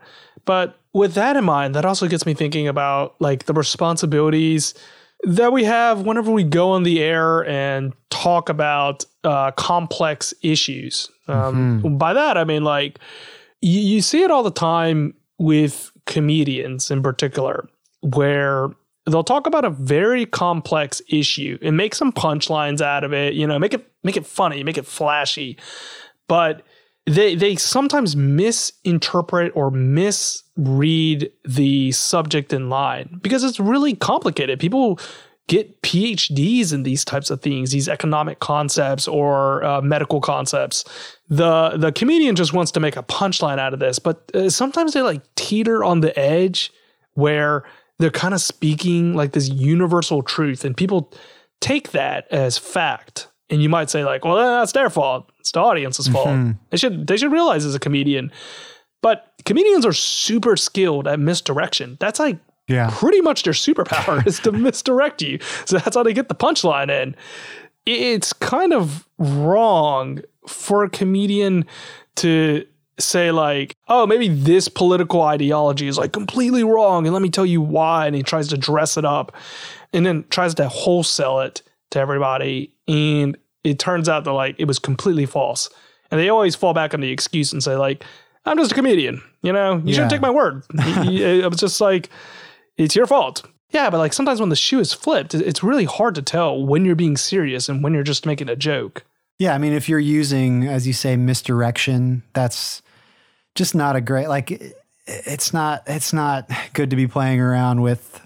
I don't know. Yeah, it's it's a super interesting topic. I definitely agree, and I really like this. Uh, the ideas in this storyline here, but I think this episode of Northern Exposure is trying to figure out like what our responsibility is, as you're saying, Charles, as an artist and as an audience, and how we can, you know, where where do we draw the line with uh, self censorship, which I think is about to happen, right? In the next scene, Yeah, in, in the next scene, it's going to be with Ed and Chris. They're in K Bear, and uh, they're dumping out any records that might have anything that isn't 100% positive. uh, any sad lyrics, anything that could be construed as morose, they throw it away because they don't want this to happen again. And it's not like it's a one-off case either, because Chris gets a lot of mail saying like, you know, ever since like little Timmy started listening to whatever, he started going nuts on the wallpaper or something like that. Yeah. Um, man, it's really funny when they're going through all this music because it's Chris and Ed and they're looking at all the records and they first they toss out uh, Nights in White Satin by the Moody Blues. Chris has too many minor chord progressions. Um, he wants to toss out Billie Holiday and Ed is like, well, you know, not all of her stuff is gloomy, but Chris argues that her personal life is very upsetting and that kind of permeates the music and we can feel that in the music. Ed tries to fit in Ella Fitzgerald because it's happy jazz. And um, what is it, Bruce Springsteen? They get really excited about that. But then uh, there's this one lyric on the song I'm on Fire. The knife, edgy and dull, can cut a six inch valley through the middle of my soul. And so Chris like immediately throws the record away. yeah, I, I think that like the statement they're kind of trying to say at this point is like, you know, you need a little bit of sadness in your life. You need like a little bit of uh, darkness in order to enrich uh, the the positive things. So I I, I kind of get that, but I feel like this is a poor vehicle in order to explore that avenue. But See, I was I was getting from this scene that like they're the problems of with censorship because it's just cutting out like you if you wanted to like where do you draw the line when it comes to censorship because if you cut one thing out you might as well remove. I think in the next time we see Chris's uh his his K Bear studio the what used to hold all his records maybe has like four four vinyls on it. Like there's no records left. Yeah, uh, that's that's interesting that you went in that direction, and you're right. In the next scene, Chris is kind of just uh, being really careful with his words. He realizes that he holds a lot of power, so he's saying like, "Hey, you know, there's a lot of there's a silver lining in the clouds. Um, don't take that the wrong way. I don't mean like." You should be valuing money or anything like that. He's trying to keep it very, very G rated. Yeah, let me play that um, the soundbite of this scene. It's it's funny how he kind of switches back and forth. Like he says one thing and then immediately has to try to correct himself as to not plant the wrong idea in someone's mind. I guess. Look cloudy out there today. Don't let that get you down, though. Every cloud has a silver lining, right? Not that you know silver's important or anything like that. I mean, it's more life than the buck, right? talking about, you know, seeing that glass half full or uh, making lemons into lemonade. Yeah. I sorry, I'm looking at my notes here. It says uh, I have a quote from Chris. I've come to realize the power of this thing. I can't abuse it. I think that was in the um, the previous scene though, when he's like throwing out the uh, records. He references like a giant stack of listener mail that he's already gotten because I think Adam is like he's intercepted this letter that's going to go to the local newspaper, and he wanted to like give Chris uh, the jump on it. Like, look, someone's like criticizing you, and Chris is like, "Oh, I know. Like, I've gotten so so much listener mail." Right. Uh I mean, shoot, we keep talking about power. Just Yeah. keep thinking about that classic Spider-Man quote. with, with great power comes great responsibility. Yeah. I mean, hold up. That that quote has permeated our culture like so much now. Like, is it originally just like Spider-Man? I mean, I'm sure it was said in different ways before, but that just seems like such a classic idiom that it maybe started before Spider-Man. I, it's got its own Wikipedia page. It says it's an ancient adage, at least as old as the first century BC, in the illusion of the sword of Damocles. Oh no way! Ulysses S. Grant He said of has that. well. Yeah, in his memoirs, he goes, uh, "In positions of great responsibility, everyone should do his duty to the best of his ability." There you go. Uh, U.S. President William McKinley used it in 1899 in his State of the Union address. Presented to this Congress are great opportunities. With them come great responsibilities. And Winston Churchill said, "Where there is great power, there is great responsibility." Yeah, an ancient adage, as Wikipedia says. Uh, see also noblesse oblige. Um, yeah. uh, okay, well, what happens after that soundbite we played? That's kind of that scene contained. But what's the next scene with Chris? Ah, it's the town hall. Oh, right. where- They call it town hall. Yeah, Chris is seated in the middle. He doesn't say a word. Uh, he's just being judged by his townsfolk, and the mayor's there, kind of holding a session on like what to do with this radio station and the ramifications that they can do. And all of the townsfolk have their own things. One might say, like, uh, you know, we're all adults. Let's, if you don't like it, turn it off. That's all you got to do right there. And then another one counters back by saying, like, well, we may all be adults, but what about the children? The radio is a constant presence in our life. And that it's pretty much considered like a quote unquote parent. And like, I don't want them teaching like the wrong things to my child. Uh, Dave, I believe, also chimes in and he's saying, like, it's anti all this stuff. What It's he's playing. anti-family. It's anti. Yeah. Uh, wait, Very, What- very what does he- conservative values. hold on. Let me, um, because I forget the. La- he says anti-family, anti-marriage, or something. Like he's the last one is really funny, but I have like the soundbite. It's it's a long scene, so I'll I'll try to chop it down, but I I want to find certain parts. A lot of Chris's programming is anti-family. The Nietzsche, the Thoreau, and it trivializes animals. It trivializes animals. I thought I thought that was really. uh, I don't know how how we're getting that interpretation. I don't know what Chris has said in the past that uh that is a that is trivialize animals, but yeah. also, the guy starts talking about de Tocqueville. Hold it, hold on just a minute. We have to be careful here. De Tocqueville warned about the tyranny of the masses, dragging everything down to the lowest common denominator. We have to accept the fact that art and culture transcend the traditional rules of a society. Uh, I love it when the you know it seems like these are just like bumbling yokels, but they have some uh, some pretty deep knowledge on um, I don't know philosophy here and there. Of course, Marilyn gets the last word. The radio didn't kill Edgar. Edgar killed the radio, which I guess says a lot, but not Uh, at the same time doesn't say a lot. I don't really know.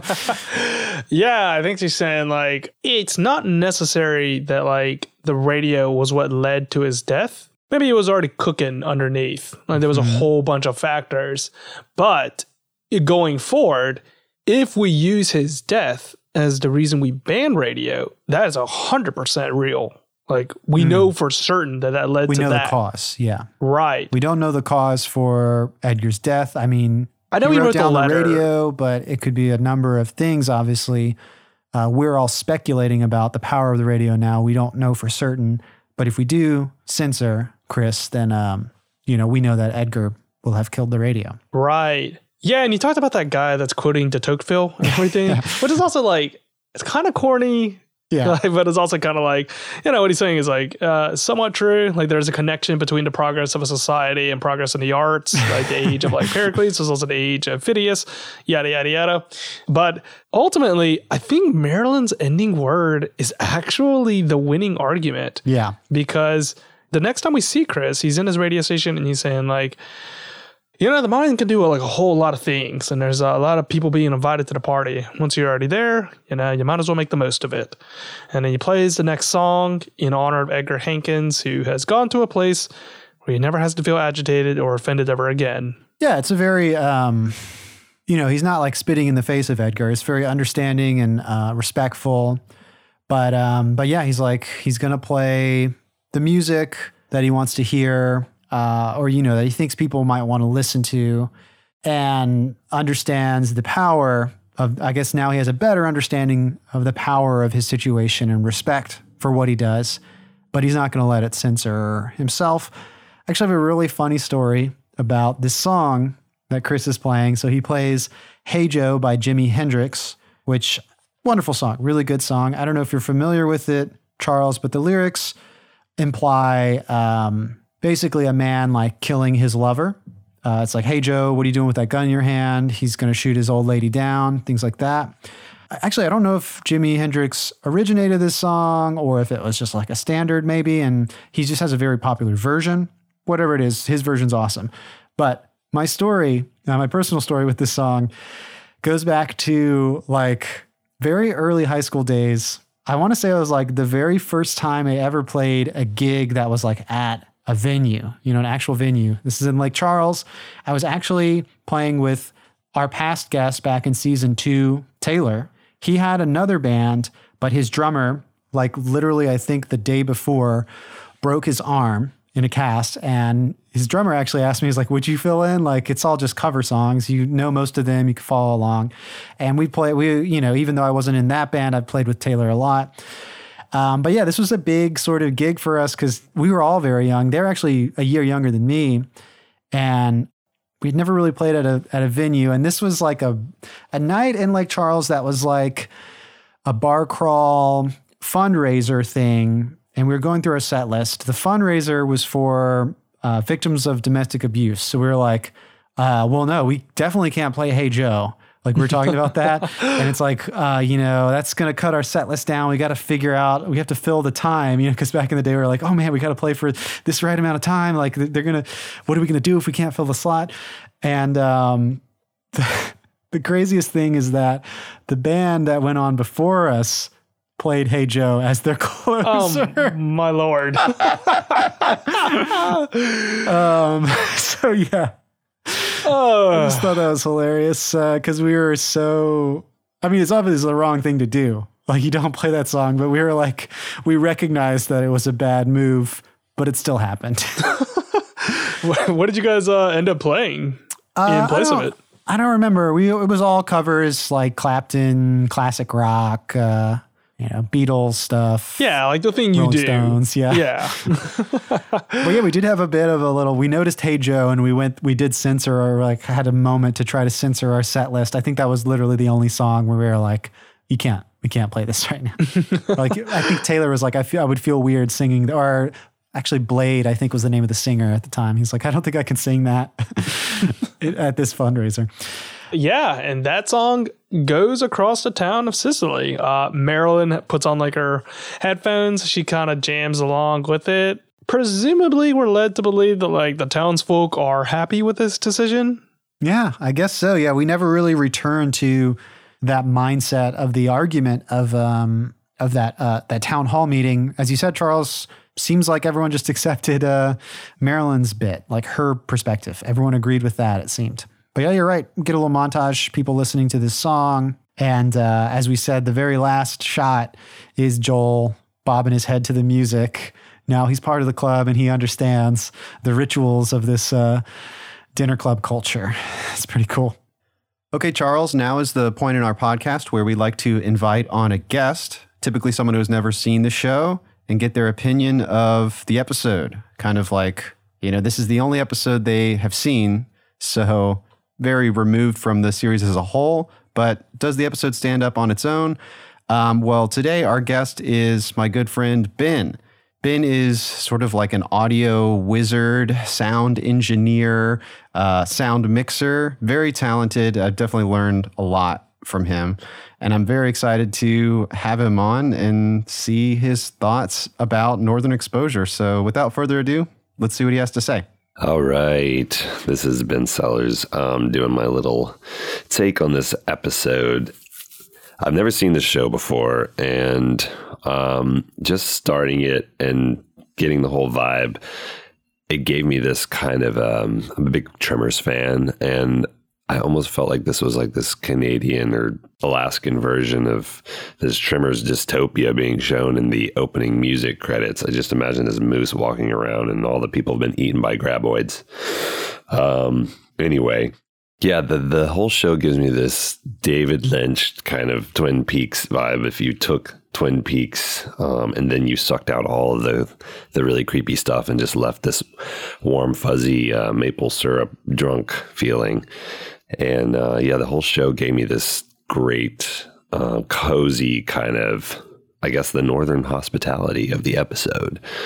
The first scene of the Chef Boyardee kind of lumberjack dude, he reminds me a lot of this kind of new wave of chefs that are kind of rebels and I guess where I come from in Cajun country, there's a lot of these kind of roughneck uh, chefs that are actually amazing cooks, but they can be a little intimidating for people and, and maybe stuck up at, at, at their worst, but um, do make great food. Um, yeah, Fleischman, the doctor, he is trying to, you know, come to terms with uh, maybe he has some narcissism or maybe he's just not as socially adept as he thought. And having to throw together a dinner party definitely threw me back into some kind of PTSD of, of trying to put a party together. And I have a tendency to, to overshoot what I want to do. And then it just maybe doesn't turn out right. Uh, I would never use canned mushrooms, but um, I wouldn't go that far. But um, definitely trying to, to get everything last minute put together, and then someone shows up early. It's just uh, it's a fun little. It was it was a fun little thing to show. But yeah, I guess um, the other big thing that's being dealt with is in this episode, which I thought was interesting, is this kind of censorship and um, which is seems very relevant in these times of, of social media censorship and and maybe like woke culture and trying to figure out the best way to go about all this like cancel culture and stuff. Um because you see this the the radio philosopher guy trying to figure out what to do with this power that he realizes he has and ultimately self expression and, and kind of like you know the artistic uh, highs and lows of of music um, went out, and people get to hear some nice uh, Jimi in the end. But um, yeah, I really. I, I kind of just uh, I enjoyed the episode. I was I was also kind of you know it, it can be confusing just jumping into a show that you've never seen, uh, but I enjoyed it. It was kind of like wearing a warm, fuzzy uh, blanket and uh, watching these people kind of figure out their place in this northern life, especially Fleischman. I guess he's kind of the outsider. He gives me this this George from Seinfeld vibe that everyone's kind of you know he, he felt especially picked on in this episode. I don't know if it's if it's always the case, but um, he seems a little aloof, but also smart. But um, glad no one got botulism from the mushrooms. Um, you also get these kind of questions about nationalism and, and Canada, kind of um, people dealing with their heritage as a Canadian, and and you see the woman go to uh, back to Canada and really try to to just soak it all in, but also be disenchanted at the same time with what she remembered as a child. And I love the um, the guy showing up on taking his snowmobile in some kind of you know American hero fashion, just blasting through this whole uh, Winterfest that's going on, but then also singing this national anthem that he's making up that somehow combines America and Canada in a, in a kind of a beautiful way. But I guess it's like a show of love and a show of his kind of just like, hey, whatever you want to be a Canadian or American or whatever. Um, I'm gonna take that and and sing with it. So um, yeah, it was quite fun. So yeah, the one thing that got me going, and I hopefully I'm not doing this while I'm talking is that the radio show guy seemed to not be able to talk directly into the, his microphone for being a radio show host. You think he would kind of stay um, on axis a little bit more. Um, he seems mic shy, which is kind of funny. Yeah, and the other thing, the phrase of "the God is in the details" got me confused because I've always heard the devil's in the details, but I guess up north, God's in the details, uh, especially when you're throwing a dinner party. Um, it also made me realize I don't have uh, dinner parties or go to them ever, which maybe it's kind of this lost social practice in the art of getting together and and doing this. And I think instead, people just kind of post pictures of what they're eating and it's kind of this new form of a dinner party of posting it online on Instagram or something and trying to share that with other people. I don't know. Um, let's get dinner parties going again, y'all. Come on. Maybe everyone else is doing it. I'm just not being invited. I don't know. That's always possible. But yeah, I enjoyed it. Um, I was just surprised at the the the storylines all going at the same time, and then this kind of um, actually more deep issues being thrown out, but also in kind of like this not really a funny way or a particularly fun way, but just kind of a, a homey vibe to the whole experience. Um, which I enjoyed. It was not too heavy and not too light, um, kind of coasting somewhere in the middle. But um, anyway, thanks uh, for listening. Um, I guess I had that one question um, to answer, which I was presented. I think one situation where I felt stuck that happened in my life um, that I ended up getting out of. And it's kind of funny because Fleischman, I think Fleischman, Fleischman, I'm not sure how to say his name, um, reminded me of it. I actually ended up, I, am not a doctor, but I did go to uh, med school and spent a lot of time preparing for that and studying and testing and got into med school. And I think I realized that I actually didn't want to be there and I felt stuck. I didn't stick it out, obviously. I ended up leaving, but um, I'm happy I went through the experience. I ended up kind of learning that maybe just because you've done something and, and put all this energy into something doesn't mean that you have to stay stuck with it per se. But anyway, thanks for listening and um, get some northern exposure there, y'all. All right. All right, that was Ben with his analysis right there. I like that he compares it to Tremors. I think that's yeah. the that's the first time anyone has ever compared it to that, right? I think so. I like what he was pointing out that it's so I think he's talking about the opening title sequence and uh, how like the entire town is just abandoned except for this one moose.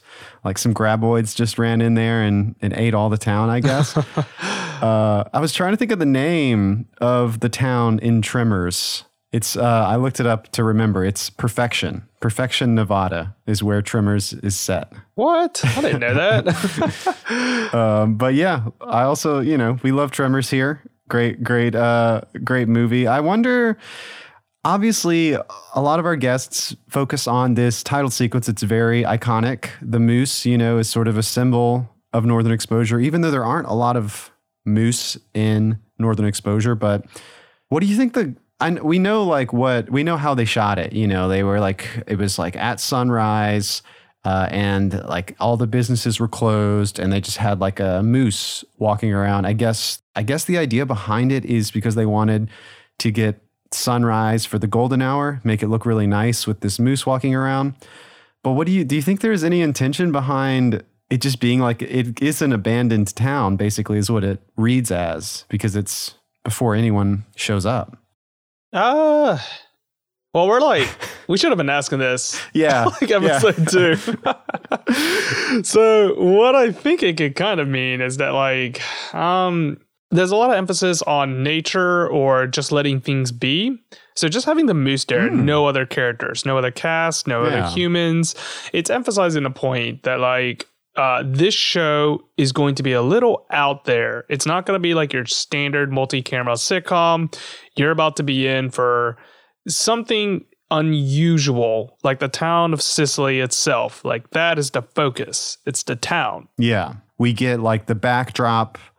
I wonder if it's supposed to represent just sort of like the tone, as you're saying, and sort of the backdrop, like the elements of the show, or like this could very well be like sunrise on Main Street, Cicely, because, you know, it, it, I don't know, it, it does feel so empty, but because of that, like it is a small town. Might be something you might see in Cicely at the crack of dawn, just like a moose walking around when no one's awake. So I, I, know. heard, I read recently that like there's a lot of moose to the point that like it's a it's a pest species in Oh, Sweden. Okay. Yeah. So I mean, maybe they have a similar thing going on in in Cicely, this fictional town. It's like a, a they're overrun with moose. Yeah. Well, Ben goes on to say that he likes this um he likes this new age chef look, though new age is kind of like, you know, this is like 30 years ago, so yeah, maybe it's very retro. But I guess that people have an idea of chefs being very clean with that white apron, that mhm. little um you know, that that get up that they have. and now there's like this rough and tumble new bad boy chefs. I feel like we have that and almost like every profession. Like it's like, oh, that's like the bad boy of architecture or something like that. Yeah. Like like it brings to mind like there's always like that person that's like, okay, he got educated at Juilliard. Um, they're very, very adept at classical training on playing, I don't know, like the saxophone. And then you got like this person that like grew up on the streets and like knows like the ins and outs of how to play the saxophone. He speaks to the people. you gotta always have that. Yeah, I never thought about Adam as being like, you know, I guess the intention of the character is to be sort of to throw you off. It's like, oh, this kind of like basically guy who lives in a shack in the middle of nowhere is like a five star chef or whatever. Or wait, we already we talked about this on a something else. I don't remember how many stars you can get. Uh, Michelin. I think you can only get three or something. Whatever. I'm pretty sure it's three, right? Right. I think so. Anyway, the idea of Adam as being like it, it's uh it, it kind of throws you off, catches you by surprise that he is like an amazing cook when he's basically Bigfoot or like, you know, a homeless guy.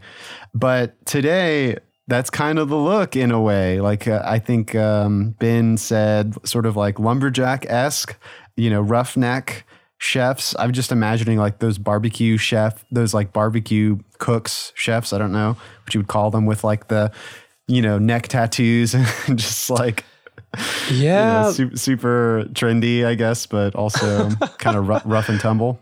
Yeah, those are always I don't know. They're, very funny to me. There's like those ideas of um, Especially when it's like branded like that. It's like like you were saying, like the bad boy of architecture, like the way they they get like the front page of a magazine or something. Yeah. yeah. He's like, oh, he's uh, tearing up the foundation. He's making it his own. But yeah, anyway, Ben talks about social media censorship, how that's kind of relevant, and I, I guess he like.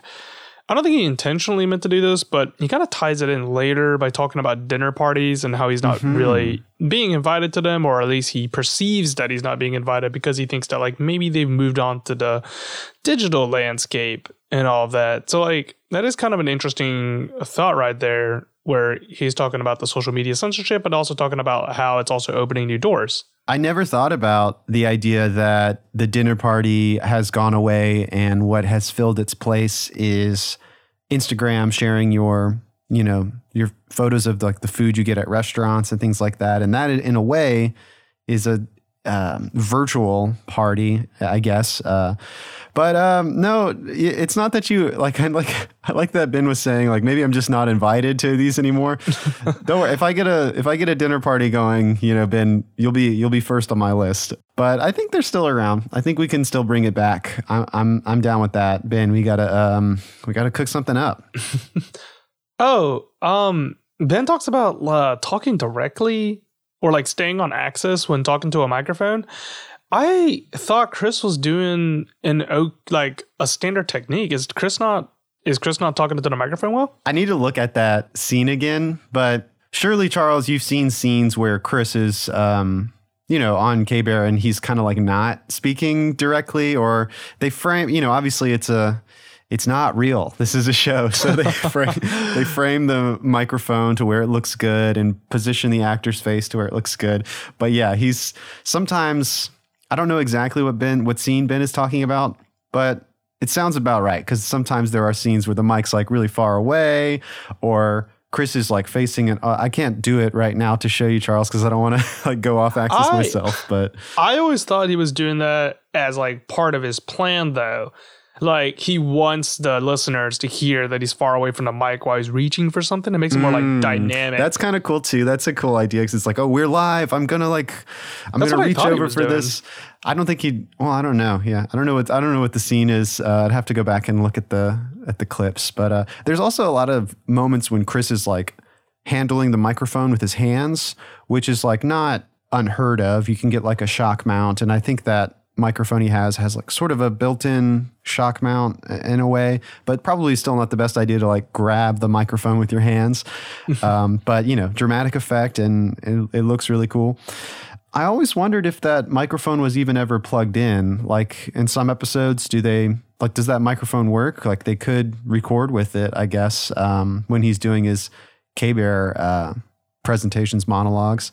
Oh, that would be really neat. Yeah. But I feel very impractical because maybe it's not, I, I, don't know what the acoustics are in that room. Yeah, and it's like because it's a set, uh, but it, yeah, who knows the acoustics? But but also like it just might not be the right sound mixed with the other microphones.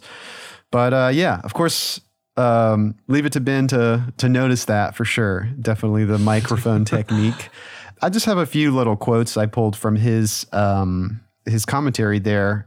Ben said, uh, again, we get we get a lot of guests who compare the show to feeling like Twin Peaks. Um, both of the shows ran pretty much concurrently. I think Twin Peaks ended before Northern Exposure ended, but um, yeah, there's a there's definitely like that time capsule of that period that kind of seeps through, and they're both like you know Pacific Northwest.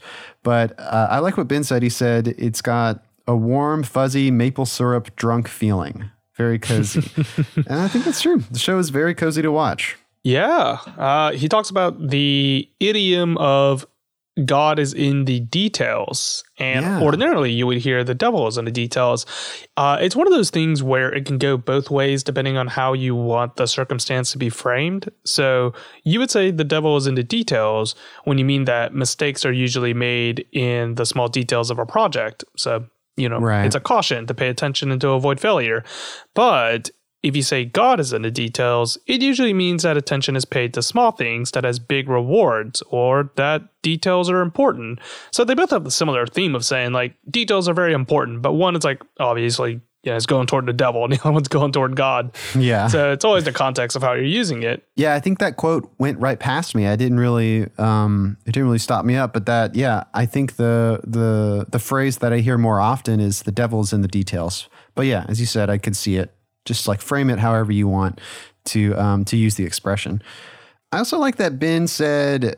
Uh, this is just a little note that I pulled from from his commentary. He says it wasn't too not too heavy, not too light, which is true. Like it's not just like a silly comedy. It is thought provoking, and this show is about some, or this episode is about some very serious uh, topics, but it doesn't ever feel too heavy because they can joke around with it while still sort of like thought provokingly analyzing it or playing with these ideas uh, without it getting a little too. Yeah, it's about this guy committing suicide, um, but you know, it's it doesn't ever lean too dark. More respectful, I guess. Yeah, exploring a whole lot of avenues right here, trying to thread the fine needle.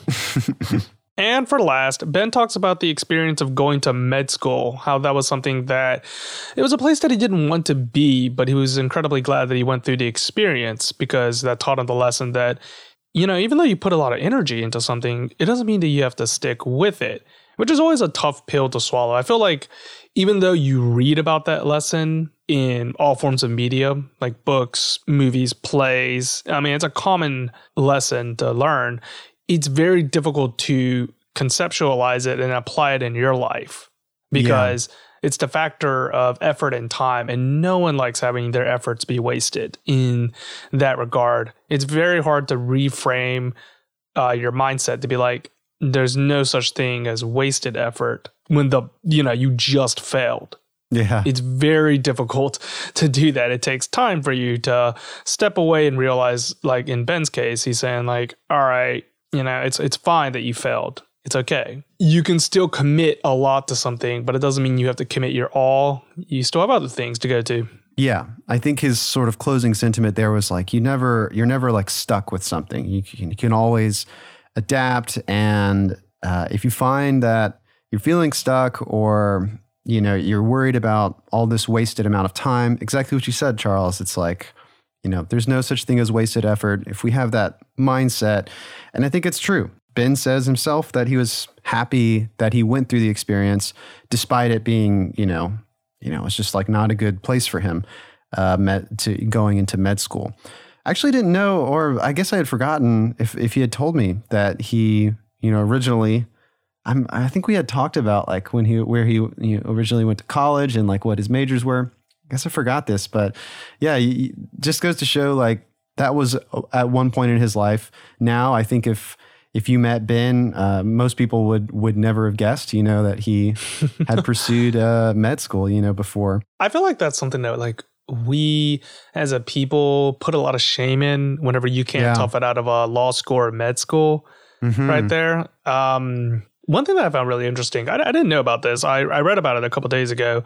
There were people that passed law school, like they graduated and they got their JD, but they didn't pass the bar. Some states are really difficult in their bar. I think California is one of them. And what they do instead is that they teach law. So like they never get their their their license. They never pass the bar. Mm. They just get the JD and then start teaching. And I was was like, I, di- I didn't realize that you could even do that. I thought it was very interesting Yeah. on that aspect. And I don't think that's like a, I mean, I don't think that that's like indicative of your skill, particularly in California, because I heard that like you, they, they test you on all manners of things and it's never the same. So it's almost luck based. So like you could be really great, but then like just pull the short straw like two or three times and be like, you know, I, I just, just couldn't answer that. Oh wow, yeah. Well, that was Ben's thoughts on the episode. Ben, thank you so much for taking the time to watch the episode, prepare your thoughts, and send us uh, send us your recording on such short notice. Uh, and yeah, it's great to great to hear your thoughts on this episode. Well, Charles, next episode is going to be uh, after our little short break. We're taking a hiatus. We usually take a short little break every eight episodes. And uh, when we get back, Charles, we're going to be talking about a pretty big episode. It's called Una Volta in l'Inverno. So, do you have any guesses on that title? What what could this next episode be about? That's Latin, right? I think it's like uh, I think it's? Italian. So romance language. I don't know any of those Do you words. me to tra- let me see what. Yeah, you're trying. I'm trying to think what like Volta means. Yeah, like, I think it's. I think it means once upon a time in winter, roughly, or like one time Oh, in really? winter. I think. Oh, okay. Well, uh, man, I got nothing. I, I guess this is gonna be about. Um, let's just make it up Yeah. at this point. All right, let's just say that they get into like a dream within a dream sequence. It's gonna be really wacky. It's gonna be a bunch of shenanigans. I mean, with a title like that, you already doesn't sound like an ordinary episode. So let's just say there's gonna be a lot of hijinks going on. Yeah, I like it. I mean, sounds very northern exposure. Well, um, Charles, I'll see you then. All right, I'll see you then. Northern Overexposure Podcast is edited by Lee. Our theme music was remixed by Matt Jackson. Thanks to Laser Kitties for the podcast artwork, and thanks to Ben for being our guest analyst. If you like the write-in, you can reach us at Northern Overexposure Podcast at gmail.com, at Northern Overpod on Twitter, and if you like the show, please consider becoming a patron at patreon.com slash Northern Overexposure Podcast. And of course, thank you for listening.